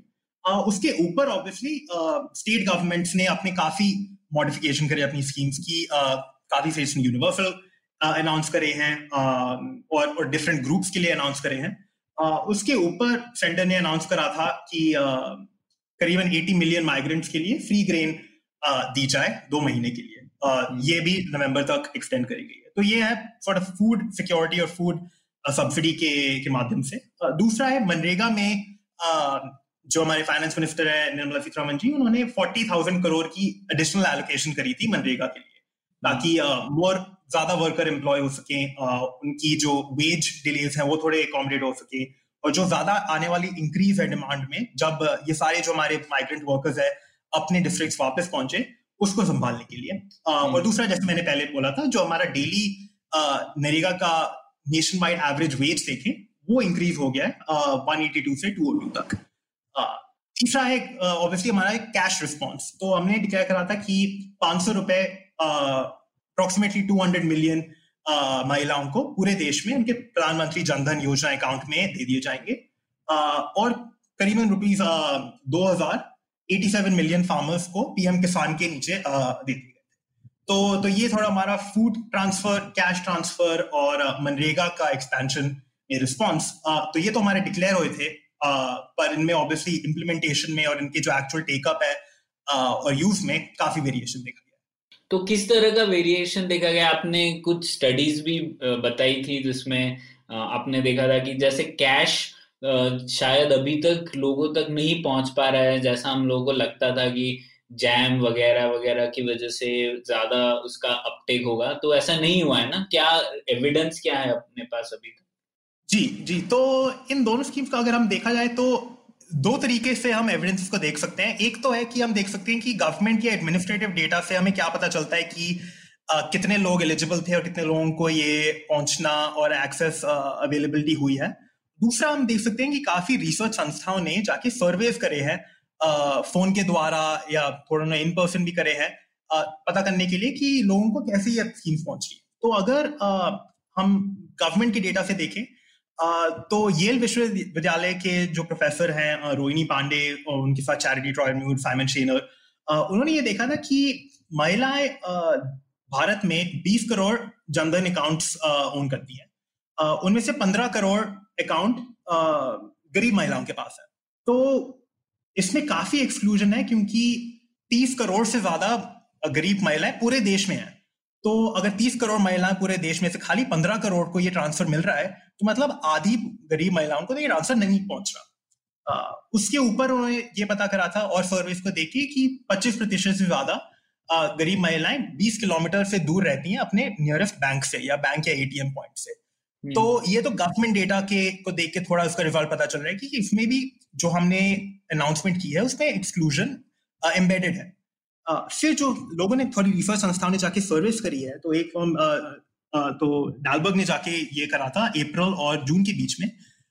उन्हें ये पता लगा था कि चौदह प्रतिशत लोगों को जो इसके अंदर, स्कीम के अंदर कवर्ड थे, उनको कोई ऐसा कैश ट्रांसफ़र नकद अंतरण नहीं मिल रहा और जिन लोगों को विड्रॉल करने थे तो 40 परसेंट से ज़्यादा घरों ने और परिवारों ने ये कैश निकालने की कोशिश नहीं करी थी। उन्होंने ये कहा था कि, जब उनको पूछा गया कि आप कैश क्यों नहीं निकाल रहे उन्होंने ये कहा था कि ज़्यादा लोगों ने लॉकडाउन के नियम से डर था, उनको सेहत का ख्याल था और बैंक और एटीएम में जो भीड़ भाड़ हो जाती है उसका डर था। और तो इस वजह से कैश ना तो विड्रॉ हो पा रहा है काफ़ी लोगों से और उस कैश का इस्तेमाल भी कम लोगों से हो पा रहा है। तो 40 प्रतिशत लोगों को मुश्किलें मिली थी कैश को इस्तेमाल करने में। अगेन अगर आपको कैश आ भी गया तो आपको फिर मार्केट में जाके उसको खर्चना पड़ेगा। तो हम्म। फिर से आपको लॉकडाउन के नियम महँगाई बढ़ जाना या सेहत को ध्यान में रखने की वजह से वो कैश आप इस्तेमाल नहीं कर पाते। तो ये थोड़े इश्यूज़ हैं कैश ट्रांसफ़र को पहुँचने के उसके इस्तेमाल करने के और उसके एक्चुअली विड्रॉल और यूज़ के। तो ये हमारे थोड़े इश्यूज़ देखे गए हैं कैश ट्रांसफ़र में। तो ये कुछ कैश ट्रांसफ़र सक्षम शुरू में एक फार्म के बेसिस पे किया था। उसके अलावा पेंशन के बेसिस पे किया कोई पॉवर्टी लाइन के बेसिस पे नहीं किया राइट ओवरऑल तो तो पॉवर्टी लाइन के बेसिस पे यूनिवर्सल नहीं किया था तो फिर वो खाली ट्रांसफ़र जो पॉवर्टी को दिमाग में रखते हुए किया गया था वो था खाली महिलाओं के पीएमजेडीवाई अकाउंट्स में आ, जो गरीब हैं। करेक्ट करेक्ट करेक्ट सो और एंड वो पूरे नेशन वाइड था। जी जी जी। और मुझे लग रहा है कि मतलब एक कैश का ये भी प्रॉब्लम आ रहा है कि अगर आपके अकाउंट में आ भी जाए तो शायद जो बात जो बात कर रहे हैं हम इन जगहों की वहाँ पे शायद लोगों को इंटरनेट भी ठीक से नहीं मिल रहा होगा या फिर लोग लिख पढ़ भी नहीं पा रहे होंगे। नहीं तो वैसे इन सब का ये फ़ायदा होना था ना कि लोग कैश के बगैर ही डिजिटल करेंसी भी यूज़ कर पाए पर शायद वो तो इस हालात में नहीं पहुँच पाएँगे उन तक नहीं यार वो वो आई I मीन mean, वो तो काफ़ी आइडियल विजन था कि hmm. अगर हमारे पास actual true universal financial inclusion होती जिसमें लोगों के पास बहुत वो कैपेसिटी होती अपने मोबाइल फ़ोन पे कैश ट्रांसफ़र प्राप्त करने की और उसी मोबाइल को यूज़ करने के लिए मार्केट में जाना और उसका इस्तेमाल करना तो वो रियलिटी से तो हम अभी काफ़ी दूर हैं। और इसी तरीके से लोगों को काफ़ी डिफिकल्टी हो रही है। जितने भी स्टेप्स आते हैं कैश को रिलीज़ करने से फ्रॉम द गवर्नमेंट अकाउंट और उनके बैंक अकाउंट में पहुँचने के लिए उस हर स्टेप पे थोड़ी बहुत एक्सक्लूजन होती रहती है। तो hmm. कुछ लोग जो गरीब हैं उनके पास अकाउंट नहीं है। जिनके पास अकाउंट है फिर उनके पास एक्सेस करने के लिए उसको इस्तेमाल करने के लिए हर लेवल पे थोड़ा थोड़ा उसका एक्सक्लूजन आती जाती है। ठीक है तो अब अगला सवाल सक्षम, अब जैसे हम लोग बात कर रहे थे एक तो फ़ूड ट्रांसफर्स की तो जो हम लोगों ने पहले कुछ साल पहले एनएसएसओ के सर्वे आते थे तो उसमें मैंने पढ़ा था कि भारत में भुखमरी कम होती जा रही है और बहुत कम बच गई है। बल्कि भारत में अब जो बड़ा प्रॉब्लम था, वो है कुपोषण का मैल न्यूट्रिशन का, ना कि हंगर का, जिसे हम भूखमरी कहते हैं। तो अब हमारे पास डेटा है क्या कि कोविड की वजह से यह स्थिति में बदलाव आएगा क्या? वापस हम लोग हंगर बड़ा प्रॉब्लम बन जाएगा क्या? और अगर हाँ तो फिर क्या पीडीएस इसका इलाज है? पीडीएस में क्या प्रॉब्लम्स थे? उसे कैसे बेहतर बनाया जा सकता है? इस प्रॉब्लम से जूझने के लिए। और साथ में इससे पहले एक और एक और भी सवाल दोनों एक साथ ले सकते हो सक्षम कि जो पैसे भी हमने जैसे हम बिलो पॉवर्टी लाइन के हिसाब से देते हैं पैसे लेकिन जैसे कोविड जैसी सिचुएशन में जहाँ शॉक लगा है लोगों की इनकम को तो काफ़ी लोग होंगे जो कि लाइन के ऊपर होंगे लेकिन टेम्परेली लाइन के नीचे चले जाएँगे लेकिन गवर्नमेंट के डेटाबेस हम्म। में तो अपडेट नहीं होगा ना? जी जी जी तो वो लोग जो उन लोगों को कैसे राहत मिले? जी जी बहुत अच्छा क्वेश्चन है। तो तो मैं मैं दोनों क्वेश्चन को उसी ऑर्डर में लेता हूँ। तो पहली बात जो हुई कि मेल न्यूट्रिशन की तो हम ज़्यादातर जो हम देखते हैं चाइल्ड ग्रोथ की जब हम मेजर करते हैं पूरे विश्व में तो उसको हम तीन इंडिकेटर देखते हैं। हम एक इंडिकेटर देखते हैं स्टंटिंग की आपकी जो उम्र है उसके हिसाब से आपका कद छोटा है। आ, हम्म। हम वेस्टिंग के हिसाब से देखते हैं कि आपका वज़न आपकी हाइट से कम है या नहीं। और हम अंडरवेट देखते हैं कि आपका जो उम्र है उससे आपका वेट कम है। तो इंडिया में इन तीनों चीज़ों की काफ़ी प्रॉब्लम है। तो 2017 में 40 प्रतिशत जो बच्चे थे पाँच साल की उम्र से कम वो स्टंटेड थे सोलह प्रतिशत वेस्टेड थे और थर्टी परसेंट अंडरवेट थे। सबसे ज़्यादा इसकी कॉन्सेंट्रेशन बिहार और यूपी में देखी गई थी। तो ये लैंडसेट के, के द्वारा एस्टिमेट प्राप्त किए गए थे। तो अगर हम इन एस्टिमेट्स को दिमाग में रखें तो हमें ये ऑब्वियस दिखता है कि मेल न्यूट्रिशन का तो रेट बढ़ेगा ही पैंडेमिक के द्वारा क्योंकि आपको जो आंगनवाड़ी सेंटर है, वो बंद जो हो जाए और जो स्कूल जिसके आपको, जिसके द्वारा आपको मिड डे मील मिलती थी, वो बंद हो जाए। तो बच्चों की वॉलरेबिलिटी और संवेदनशीलता बहुत बढ़ जाती है कोविड में। तो एक तो इसका शॉर्ट टर्म इफ़ेक्ट है ऑब्वियसली कि आपको अभी के लिए आपको खाना नहीं मिल रहा या आपको वो जो कंजम्पशन आपकी होनी चाहिए, वो नहीं हो रही। पर लॉन्ग टर्म भी इसका काफ़ी इम्पैक्ट है, क्योंकि अगर आप आगे जाके अगर आपकी ज़िंदगी में आपको ज़्यादा बीमारी की आपकी इम्यूनिटी कम हो जाती है आ, आपको आगे जाके आ, कमाई आपकी कम हो जाती है तो फिर वो लोग ज़्यादातर उसका इम्पैक्ट हो जाता है कि आप पॉवर्टी में रहते हैं तो अगर हम्म। आपको देखा जाए कि पूरे इंडिविजुअल की लाइफ जर्नी शुरू कैसे होती है तो अगर उसकी पाँच साल की उम्र से पहले ही आपको इतने सारे सदमे लग गए तो आपकी लॉन्ग टर्म प्रोस्पेक्ट इकोनॉमिक जो होते हैं वो काफ़ी डैमेज हो जाते हैं हम्म। तो इस हिसाब से काफ़ी डेंजर है अभी इस पैंडेमिक में कि मेल न्यूट्रिशन का इम्पैक्ट बहुत कैसे आए और इसको कैसे हैंडल किया जाए। तो तो इसमें आई थिंक पीडीएस का और आईसीडीएस का काफ़ी इम्पोर्ट महत्वपूर्ण रोल आ जाता है। तो हमने जो देखा है कि पीडीएस का कैसा अभी स्टेटस है, कैसा हैंडल हो रहा है अभी तो हमें बस ये पता लगता है कि जो डेली हॉट मील्स बच्चों को मिलती थी, गर्म खाना तो वो टेक होम जो ड्राई राशन में कन्वर्ट कर दी गई है। तो वो साधारण सा खाना है जो आपको खाली घर पे जाके खाना पड़ सकता है। आ, तो वो एक एक चेंज हुआ है। आ, हमें पता है कि फ़ूड इनसिक्योरिटी पूरे देश में बढ़ गई है क्योंकि आ, काफ़ी सर्वेज हुई हैं जून और जुलाई में उनसे निकाला गया है कि टू थर्ड ऑफ़ जितने भी माइग्रेंट वापस आ रहे हैं उनमें उनकी फ़ूड सिक्योरिटी काफ़ी बढ़ गई है। आ, तो इसके लिए हम कैसे हैंडल किया जाए और इसको इम्पैक्ट कैसे देखा जाए? आ, तो एक तो हमें पता चलता है कि एक लॉजिकल इसका स्टेप है कि आगे कैसे बढ़े तो इसमें हमें देखा जाता है कि जितने भी हमारे पास अभी पीडीएफ हैं उसका एक रिफॉर्म मेजर हो सकता है कि उसको इमीडिएटली जो भी राशन शॉप पे आना चाहे और खाना लेना चाहे बिना आइडेंटिफिकेशन के उनको खाना दे दिया जाना चाहिए हम्म। तो ये अगले। छह महीने के लिए काफ़ी लोगों ने कहा है कि ये रिस्पॉन्स अडॉप्ट कर लेना चाहिए गवर्नमेंट को और ये तो एक तरीका है कि आप अवेलेबिलिटी इंक्रीज कर दें पर उसके ऊपर अगर आप प्रोडक्ट डाइवर्सिफिकेशन भी थोड़ी कर लें कि आप खाली गेहूँ, दाल, चावल के आगे तेल, चीनी सब्ज़ी, दूध भी इंक्लूड कर लें तो फिर इसमें काफ़ी सहायता हो सकती है। तो पीडीएफ यूनिवर्सलाइजेशन की डिमांड भी काफ़ी बढ़ गई है और मेरे हिसाब से काफ़ी अप्रोप्रिएट मेजर होगा इसको बढ़ाने का, क्योंकि अभी काफ़ी लोगों के पास ये तो आइडेंटिफिकेशन नहीं होगी, वो किसी स्टेट में उनका राशन कार्ड होगा और वो अभी किसी स्टेट में होंगे तो फिर वो इंटर स्टेट पोर्टेबिलिटी हमारे पास अभी नहीं है।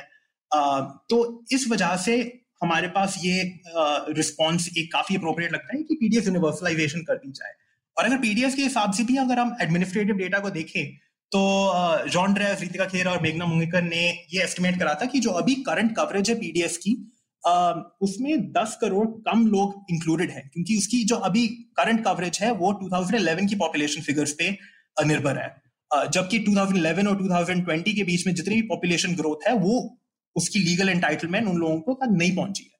तो देर इज़ एक तो ऑटोमेटिक एक्सक्लूजन है और उसके ऊपर अभी जितनी देश में मूवमेंट हो रही है माइग्रेशन हो रही है बोथ जो आंगनवाड़ी सेंटर और स्कूल जो बंद हो गए उसके वजह से जो एक्सक्लूजन हो रही है। तो इसकी वजह से हम देख सकते हैं कि ईपीडीएफ यूनिवर्सलाइजेशन काफ़ी अप्रोप्रिएट रिस्पॉन्स होगा और हमारे पास उसकी फ़ूड ग्रेन भी अभी काफ़ी पड़ी है। तो एक फॉर्मर एग्रीकल्चर सेक्रेटरी है सिराज हुसैन और फर्टिलाइज़र सेक्रेटरी है। जुगल मोपात्रा। तो उन्होंने एस्टिमेट्स ये करे थे कि अगर हम इस एडिशनल पॉपुलेशन को भी कवर करना चाहें तो अप्रैल 2021 तक हम ये कर सकते हैं और हमारे पास comfortably buffer stock levels normal रहेंगे गेहूँ और चावल के। तो ये बहुत एक अप्रोप्रिएट रिस्पॉन्स है पॉसिबल भी है और मेरे हिसाब से बिल्कुल करना चाहिए। और रही बात जो मेलन्यूट्रिशन की हमने करी थी तो एक तरीका है कि जो ग्रीन जोन्स है अभी देश में, जहाँ पे हमारे पास लॉकडाउन एकदम स्ट्रिक्ट नहीं हुआ है वहाँ पे हम आंगनवाड़ी को रीओपन कर सकते हैं एकदम नेसेसरी सर्विसेज़ के लिए। तो मेडिकल हेल्प हो या हॉट मील्स हो दूसरा रिस्पॉन्स है कि हम होम डिलीवरी कर सकते हैं बोथ पीडीएस एंटाइटलमेंट की और बच्चों के खाना की। तो ये बचाएगा आपको सोशल डिस्टेंसिंग और क्राउडिंग के वायलेशन से। पर ये आपको उससे भी बचाए रखेगा कि आपकी फ़ूड सिक्योरिटी थोड़ी धीमी रहे। तीसरा रिस्पॉन्स है कि आप पब्लिक कैंटीन सेटअप करें अपने स्टेट में कि जो लोग अपने घर से दूर है तो उनके पास कोई सेंट्रलाइज जगह हो जाके वहाँ पे जाके वो खाना उठा सके। चौथा रिस्पॉन्स हो सकता है कि हमने ये देखा है कि सेंटर ने एक सुप्रीम कोर्ट को सबमिशन करी थी कि इन तेरह राज्यों में एनजीओ ने गवर्नमेंट से ज़्यादा फ़ूड कैंप और लोगों को खाना दिलवाया था। आ, तो इसके हिसाब से हम सिविल सोसाइटी को भी इंक्लूड करके उनके साथ भी काम करके आ, अपनी फ़ूड सिक्योरिटी का जो नेट है सेफ्टी नेट है वो बढ़ा सकते हैं। तो ऑब्वियसली आई थिंक जो खाली अप्रोप्रिएट रिस्पॉन्स है वो और लोगों को इंक्लूड करना और उनके जो प्राप्त करने वाले फ़ूड ट्रांसफ़र है उसकी दोनों प्रोडक्ट और क्वांटिटी बढ़ाना बहुत इंपॉर्टेंट है हम्म। और इसमें हम जैसे प्रणय और सक्षम में एक, एक चीज़ देख रहा था हमारा जो सारा रिस्पांस का थिंकिंग है वो सिर्फ़ इंडिविजुअल लेवल पे पॉजिटिव और नेगेटिव इम्पैक्ट की भाई खाना मिल रहा है नहीं मिल रहा है पे है पर जैसे एक आंगनवाड़ी का एक जो एक काफ़ी इम्पोर्टेंट महत्वपूर्ण काम है और स्कूल का भी कि जब बच्चे स्कूल में या आंगनवाड़ी में जाते हैं तो माँ बाप दोनों काम करने जा पाते हैं। तो बच्चे घर में हैं तो फिर काम करने कैसे जाएगा इंसान है ना? तो एक ये भी एक दिक्कत है कि जब स्कूल और आंगनवाड़ी बंद है तो कोई ना कोई एक पेरेंट को अब घर में रहना पड़ेगा जस्ट बिकॉज़ कि भाई बच्चों को अकेले छोड़ के तो नहीं जा सकते ना। तो ये हिंदुस्तान मतलब ये ये बाहर के देशों में तो काफ़ी बड़ा इशू की तरह से आया है क्योंकि वहाँ पे फीमेल पार्टिसिपेशन लेबर फोर्स की बहुत ज़्यादा है। हिंदुस्तान में काफ़ी कम है तो मेरे हिसाब से यहाँ शायद छोटा इशू होगा लेकिन ज़ीरो तो नहीं है। लेकिन मैं ये हमारे पब्लिक डिस्कोर्स में सुनता नहीं हूँ कि ये ये एक इशू है। तो ये क्या इमेजिनरी इशू है? सिर्फ़ क्या फ़र्स्ट वर्ल्ड प्रॉब्लम है हमारे देश में नहीं है ये दिक्कत? नहीं फ़र्स्ट वर्ल्ड प्रॉब्लम तो बिल्कुल नहीं है क्योंकि आई थिंक इंडिया और काफ़ी डेवलपिंग कंट्रीज़ में जो एक बहुत बड़ा डिबेट थोड़ा चल रहा है वो है कि इकोनॉमिक इम्पैक्ट क्या है लॉकडाउन का? और उस लॉकडाउन की जितनी स्ट्रिक्टनेस और रिस्ट्रिक्शन की उसको कैसे थोड़ी डीली करी जाए? तो ऑक्सफोर्ड यूनिवर्सिटी का एक स्टूडेंसी इंडेक्स निकाला था कि आपकी कितनी टाइट रिस्ट्रिक्शन है आपके देश में। तो इंडिया की काफ़ी हाई रैंक थी उसमें। हम्म। तो एक जो डिबेट है जिसमें मैं पब्लिक हेल्थ रिसर्चर तो नहीं हूँ और मुझे एपिडेमोलॉजी में थोड़ा एक्सपर्टीज नहीं है पर एक काफ़ी रिच डिबेट होना चाहिए उस चीज़ पे कि हम कौन से डिस्ट्रिक्ट्स में और कौन से स्टेट्स में और किस तरह के लोगों को लॉकडाउन से रीओपन कर सकते हैं ताकि वो इकोनॉमिक लाइफ में जाके अपना पार्टिसिपेशन फुली कर सके। क्योंकि बिल्कुल भी सोसाइटी को बंद रखना तो जितनी पॉपुलेशन है इंडिया की और जितना इन्फॉर्मेलिटी और सब्सिस्टेंस लेवल एग्जिस्टेंस है लोगों का वो उसको अलाउ नहीं करता कि पूरा देश एकदम इकोनॉमिक स्टैंड में आके आके बिल्कुल भी रुक जाए। और वो होना भी नहीं चाहिए। नहीं नहीं वो तो हो भी नहीं रहा अभी हिंदुस्तान में उल्टा ही है मेरे ख्याल से। हाँ। बिल्कुल बिल्कुल बिल्कुल। तो उस हिसाब से फिर वो सोशल प्रोटेक्शन के रिस्पॉन्स से पर वो उन्होंने उस हिसाब से कैलकुलेशन से ज़्यादा नहीं हुई है कि आ, हम ऐसा कैसा रिस्पॉन्स दे सकें जिसको अलाउ करे लोगों को कि वो जाके अपनी इकोनॉमिक लाइफ में पार्टिसिपेशन करें। नरेगा को छोड़ के और ऐसी लेबर मार्केट इंटरवेंशन को छोड़ के। अब अगला सवाल सक्षम की हम लोगों ने बात तो कर ली फ़ूड ट्रांसफर्स की। अब अगला ये जो कैश ट्रांसफ़र है जो जैम और प्रधानमंत्री जन धन आधार मोबाइल वगैरह वगैरह जिसकी कितनी बात चली थी पिछले कुछ सालों में तो उनका सब परफॉर्मेंस कैसा रहा है हमारे पास? उसका भी कुछ डेटा है क्या? जी जी जी। तो कैश ट्रांसफ़र का मैंने तो अभी एक्सक्लूजन की बात करी थी कि। जो लोगों को पहुँच रहा है, उनमें से ये काफ़ी गैप है जिन लोगों को पहुँचना चाहिए, जिन लोगों को पहुँच रहा है। तो उसको फिक्स करने के लिए हमारे पास काफ़ी तरकीबें हैं जो जो लोगों ने डाली हैं पब्लिक डोमेन में। पर इसका जो रिस्पॉन्स है वो दो तीन चीज़ों पे आ जाता है। वो है कि हम एक तो एक्सटेंड करना चाहिए हमें कैश एंटाइटलमेंट्स को। तीन से छह महीना आगे बढ़ाना चाहिए क्योंकि अभी भी काफ़ी रिस्पॉन्स की ज़रूरत है। तो वो रिस्पॉन्स कुछ लोगों ने बोला है, सात हज़ार रुपए महीने का देना चाहिए, आठ हज़ार रुपए, दस हज़ार महीने का देना चाहिए। वो एक पॉसिबल रिस्पॉन्स है। दूसरा है कि हम, जो हमारे पास एग्जिस्टिंग सप्लाई मैकेनिज्म है, जैसे मनरेगा के मास्टर रोल है या हमारे पास और कोई टारगेटिंग डेटाबेस है, उसके द्वारा लोगों को कैश ट्रांसफ़र दे दिया जाए। तो जितने भी मनरेगा में एनरोल्ड लोग हैं बिना काम करवाए अगर हम उनको सीधा वेज दे सकें अभी के लिए और आगे आने वाले दिनों की अगर हम गारंटी करके उसके लिए एडवांस दे सके। वो एक तरीका है। दूसरा है कि हम और लोगों को इंक्लूड करें। तो अगर हम खाली ये बोल दें कि ऑल जितनी भी महिलाएँ हैं देश में उनके सारे अकाउंट में पैसे जा सकते हैं। ये नहीं कि खाली जिनके पास पीएमजेडीवाई अकाउंट हो या खाली गरीब हो। तो वो एक साथ यूनिवर्सल रिस्पॉन्स है देने का। दूसरा है कि हम सोशल सिक्योरिटी जो पेंशन है, उनको यूनिवर्सलाइज कर दिया जाए। बट तो तो इसमें इशू आ जाता है डेटा कलेक्शन का और डेटा कलेक्शन जो हमारी गवर्नमेंट है उन्होंने कहा है कि हमारे पास लोगों को भी डेटा नहीं है तो हम्म। इस रीजन में हम थोड़े बहुत इनोवेशन कर सकते हैं कि हमारे पास जितने भी अभी एग्जिस्टिंग डेटाबेसेस हैं आरोग्य सेतु हो गया या हमारे पास पोलिंग लेवल की जो लिस्ट हो गई या हमारे पास राशन कार्ड की जो लिस्ट हैं अभी जो माइग्रेंट वर्कर्स जो भी एक स्टेट से दूसरी स्टेट ट्रेन के द्वारा जा रहे हैं उसकी डेटाबेस हों तो ऑब्वियसली एग्जॉस्टिव तो नहीं होंगी पर हम इन सबको मिलाकर काफ़ी रिच डेटाबेस बना सकते हैं, जिसको हम यूज़ करके लोगों तक ट्रांसफ़र सप्लाई कर सके। उसके ऊपर अलग अलग देशों ने ये भी ट्राई कराई कि हम फ़ोन सब्सक्राइबर डेटा यूज़ कर लें।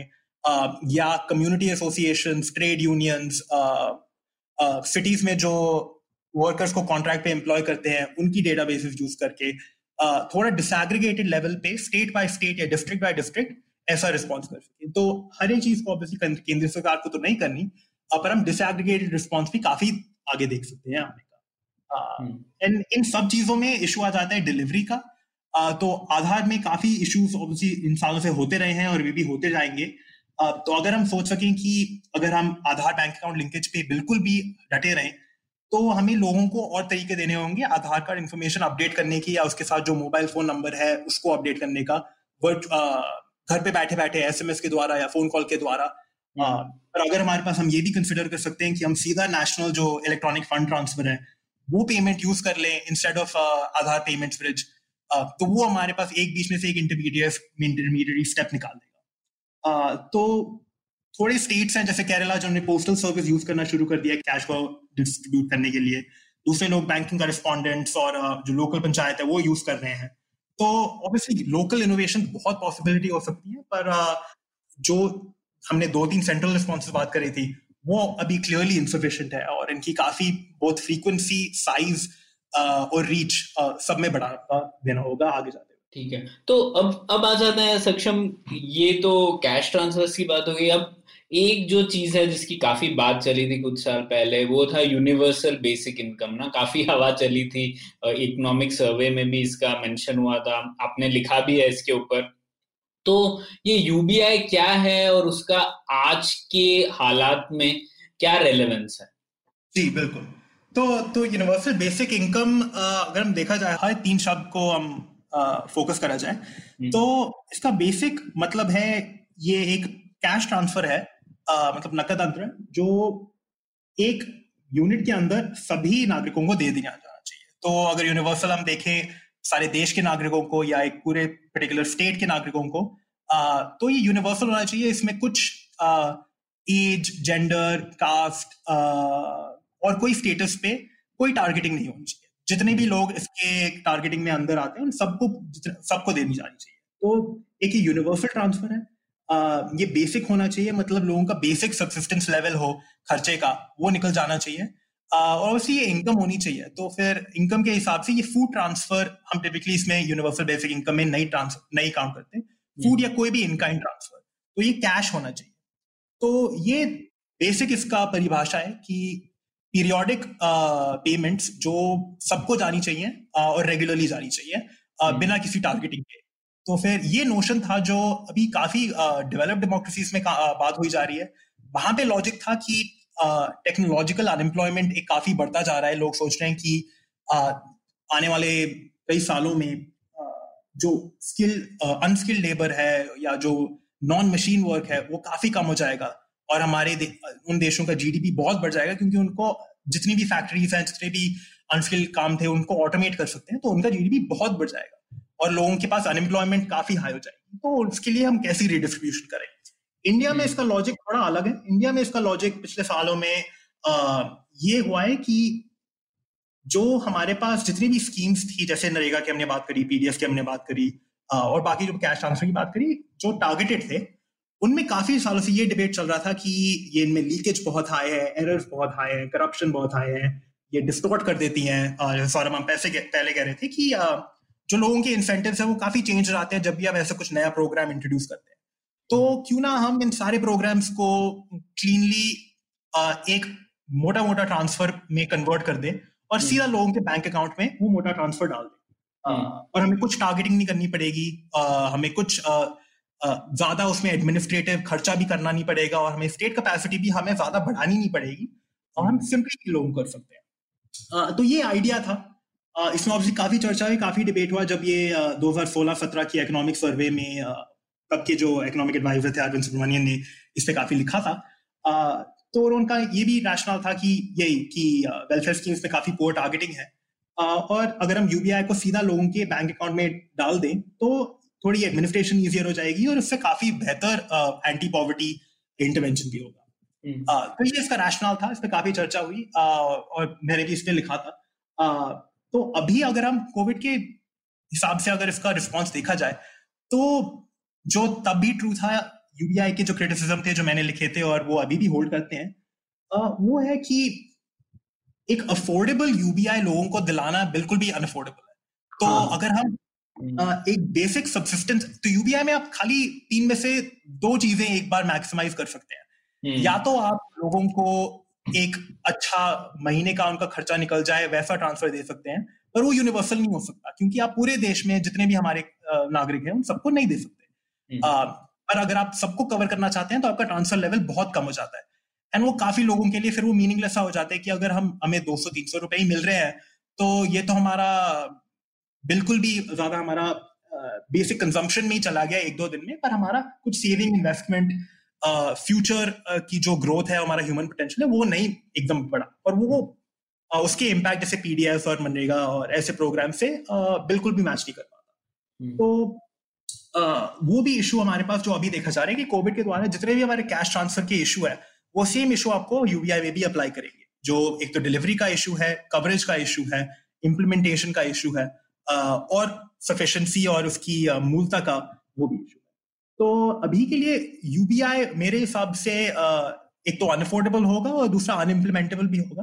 पर उसकी बजाय अगर हम देखें, जैसे हमने जितनी अभी तक बात करी है, जितनी भी हमारे पास जो हमारा सेफ्टी नेट के कॉम्बिनेशन है अगर हम उन सबको बढ़ा के उस एक विचार लगाएँ कि हम यूनिवर्सल बेसिक सर्विसेज़ लोगों को देनी चाहिए कि जितनी हमारी वेरिएशन है इंडिया में across caste gender age geography राज्य उनमें एक one size fits all scheme कभी भी काम नहीं करने वाली। Uh, क्योंकि लोगों का इकोनॉमिक स्टेटस इतना डिफरेंट है उनके पास एक्सेस बहुत डिफरेंट है। तो हमें जितने भी स्कीम्स हैं सबसे ज़्यादा से ज़्यादा हमें कोशिश करनी चाहिए उन्हें यूनिवर्सलाइज कर दें। क्योंकि हमें ये नहीं डर होना चाहिए कि जो अनडिजर्विंग थोड़े लोग हैं या थोड़े लोग का इंक्लूजन एरर हो जाए।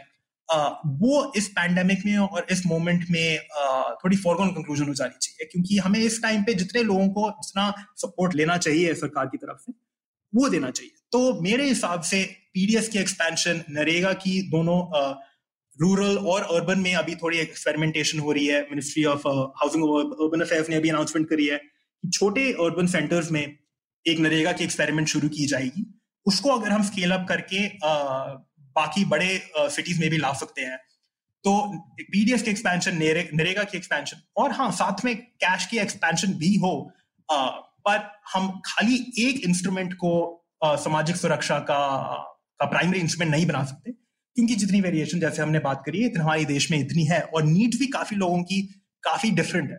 तो इसी हिसाब से हम यूबीआई इस टाइम पे काफ़ी डिस्ट्रैक्शन हो जाएगी और उससे काफ़ी जो पॉसिबिलिटीज है सामाजिक सुरक्षा प्रॉपरली सफिशियंटली दिलाने की उसमें काफ़ी हम मिस आउट कर लेंगे। हम्म।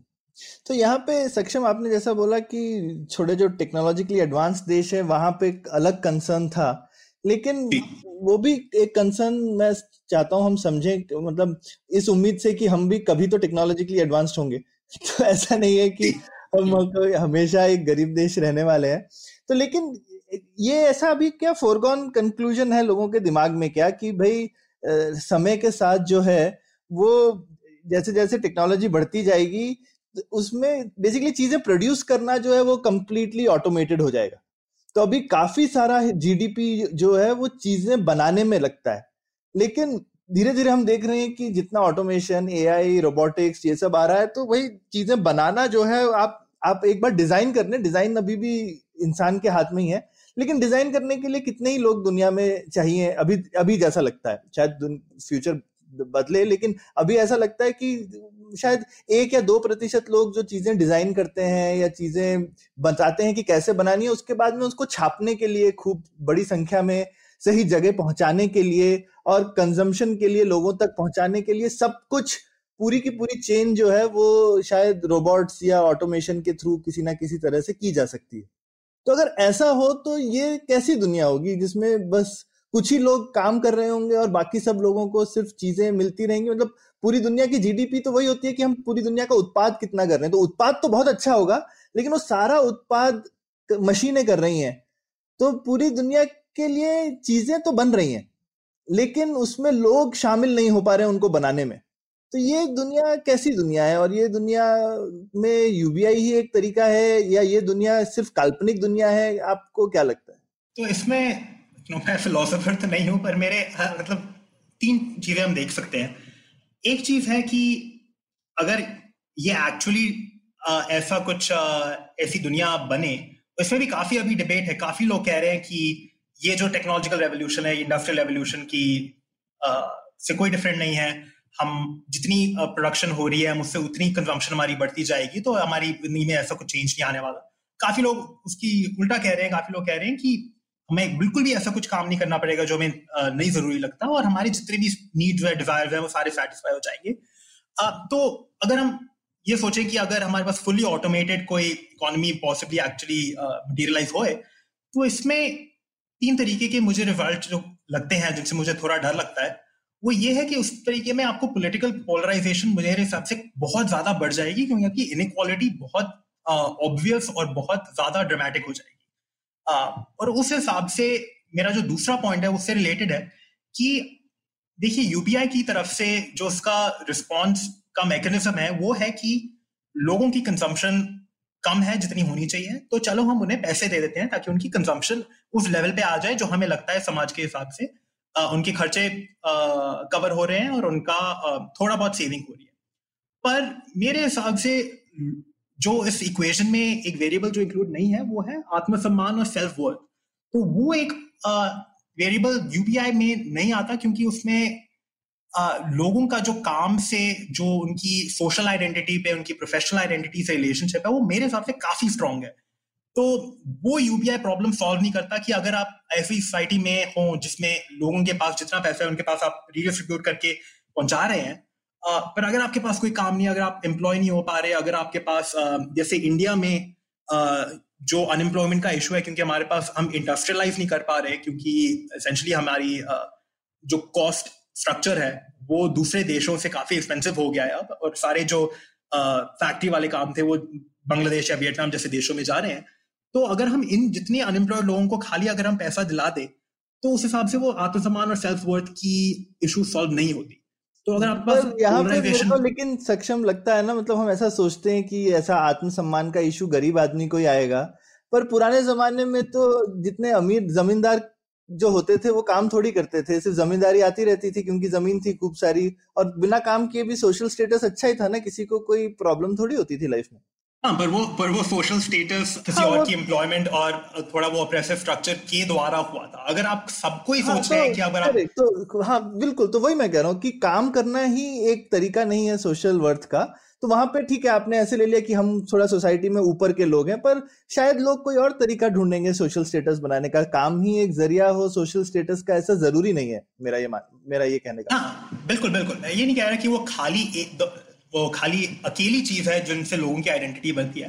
पर ये कह रहा हूँ कि वो काफ़ी इंपॉर्टेंट चीज़ है कि मैं अपनी सोसाइटी अपने समाज, अपने देश, अपने घर के लिए कैसी पॉजिटिव कॉन्ट्रीब्यूशन कर ना, ये अलग बात है कि हमारी जो वो डेफिनेशन है वो काफ़ी बदल जाएगी ऐसे विश्व में। जैसे हमारी वो डेफिनेशन बदल जाएगी कि मैं क्रिएटिवली कितना अपनी आसपास की दुनिया को बढ़ा रहा हूँ। तो लोग अपने जो भी पैशन प्रोजेक्ट है वो सारे फॉलो कर सकते हैं। अगर उन्हें पढ़ाई करनी है वो पढ़ाई कर सकते हैं। अगर उन्हें कुछ बनाना है गाना है एक्ट करना है आ, कुछ भी क्रिएटिव एंडेवर में अपना लगना है वो लग सकते हैं। पर फिर भी उसमें मेरे हिसाब से जो इनक्वालिटी होगी सोसाइटी में वो फिर भी चुभेगी। तो फिर वो हम्म। उसमें यूबीआई का मेरे हिसाब से थोड़ा डिफिकल्टी आ जाती है। तो उसी हिसाब से अब मुझे लगता है ऐसे सोशल प्रोटेक्शन रिस्पॉन्सेज ऐसे होने चाहिए जो अलाउ करें कि लोग सब इकोनॉमी में इक्वली इन्वॉल्व और अपने जो देश की सुरक्षा देश का बढ़ावा देश का एवोल्यूशन उसमें इक्वल पार्टिसिपेंट्स हो।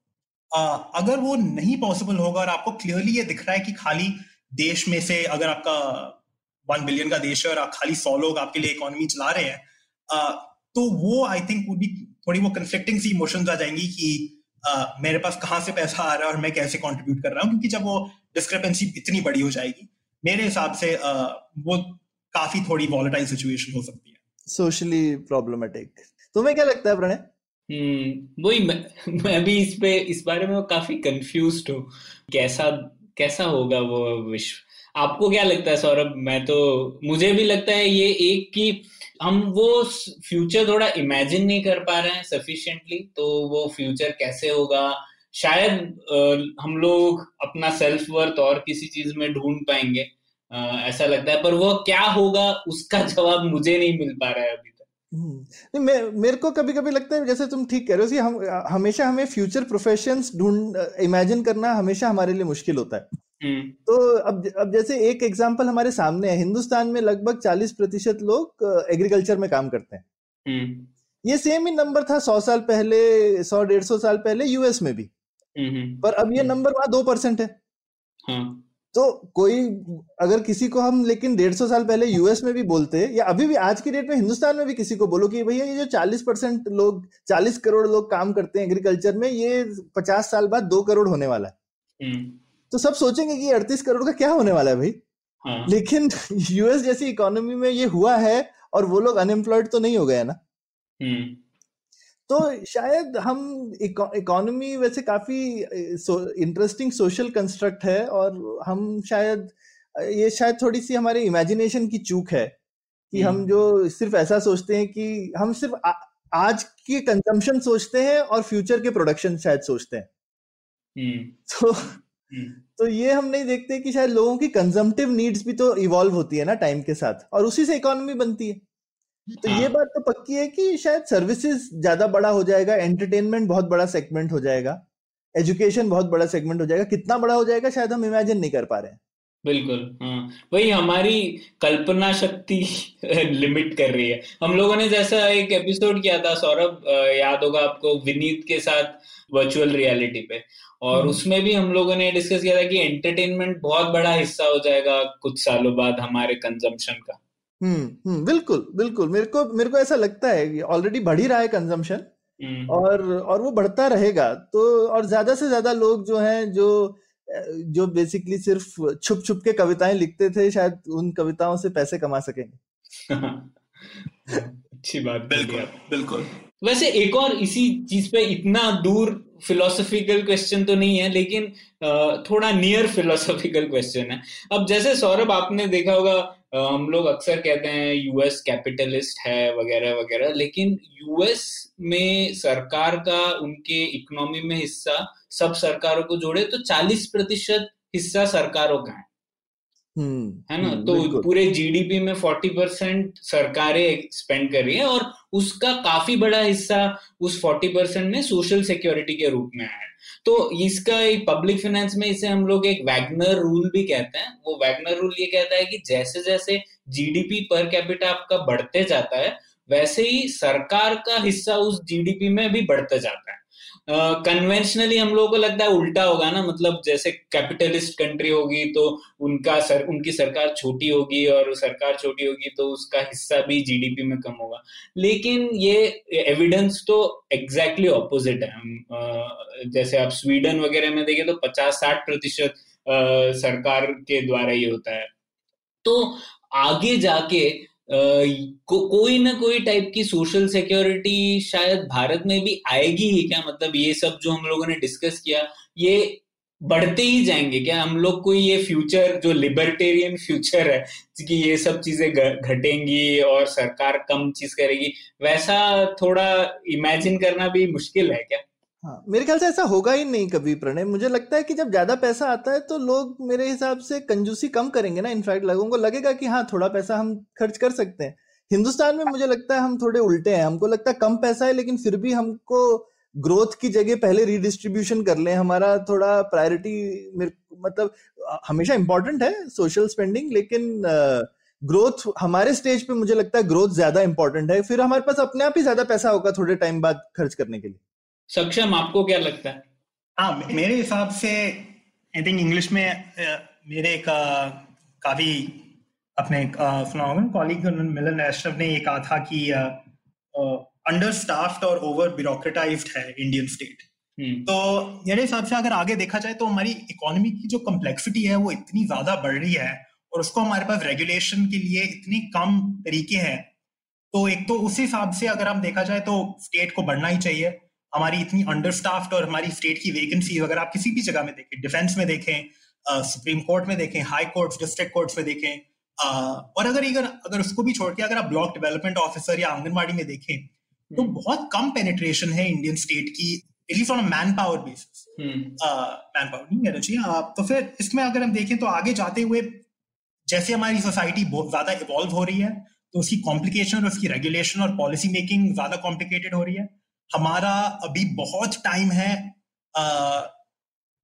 बिटवीन जितना हमारी भी अनरेगुलेटेड इनफॉर्मल इकोनॉमी है, उसको फॉर्मल लाने में हमारी सोशल सिक्योरिटी बढ़ेगी क्योंकि हमारी बहुत कवरेज अभी अंडर स्पेंड कर रहे हैं रिलेटिव। जो हमारी पॉपुलेशन है क्योंकि उनमें से कोई लोग ऐसी सोशल सिक्योरिटी स्कीम्स में इंक्लूड नहीं होते जितने भी हमारे इनफॉर्मल अर्बन वर्कर्स हैं तो वो जैसे जैसे आते आएँगे, आपको वही दिखता जाएगा कि ईपीएफओ या प्रोविडेंट फंड ये बढ़ता ही जाएगा और ऑब्वियसली उसकी पे आउट्स भी पेंशन भी आगे जाते हुए बढ़ते ही जाएँगे तो फिर हम्म। उसके हिसाब से अगर हमें देखा जाए कि अगर हमारी progress as a society as a country formalisation of the economy पे डिपेंडेंट है तो उसका नेचुरल करॉलरी मुझे ये लगता है कि स्टेट का इन्फ्लुएंस सोसाइटी पे बढ़ेगा ही क्योंकि आगे जाते हुए स्टेट के रिसोर्सेज उस हिसाब से बढ़ने ही चाहिए um, और उस हिसाब से हमारी टैक्सेशन कैपेसिटी भी अगर होपफुली बढ़ेगी uh, हम ज़्यादा इफिशिएंटली और ज़्यादा लोगों को टैक्स कर सकते हैं तो उस हिसाब से हमारे फ़िज़िकल रिसोर्सेज भी जाके आगे जाके बढ़ेंगे ताकि हम ऐसी इंफ्रास्ट्रक्चर स्पेंडिंग कर सके जिससे हमारा देश की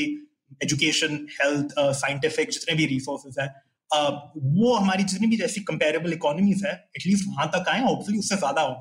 तो इन सारे अगर हम स्फीयर्स को देखें तो मेरे हिसाब से आगे जाके स्टेट का इन्फ्लुएंस क्लियरली बढ़ेगा हम्म, मुझे लगता है ये दोनों विरोधार्थी नहीं है। अ, मुझे लगता है कि जैसे दूसरे देशों में भी है कि सरकारें कुछ चीज़ें बहुत अच्छा करने लगती हैं। ऐसा नहीं है कि सरकार सब कुछ करती है। जैसे कि भारत में सरकार और स्टेट हर चीज़ करना चाहता है, पर उसके पास उसकी क्षमता ही नहीं है।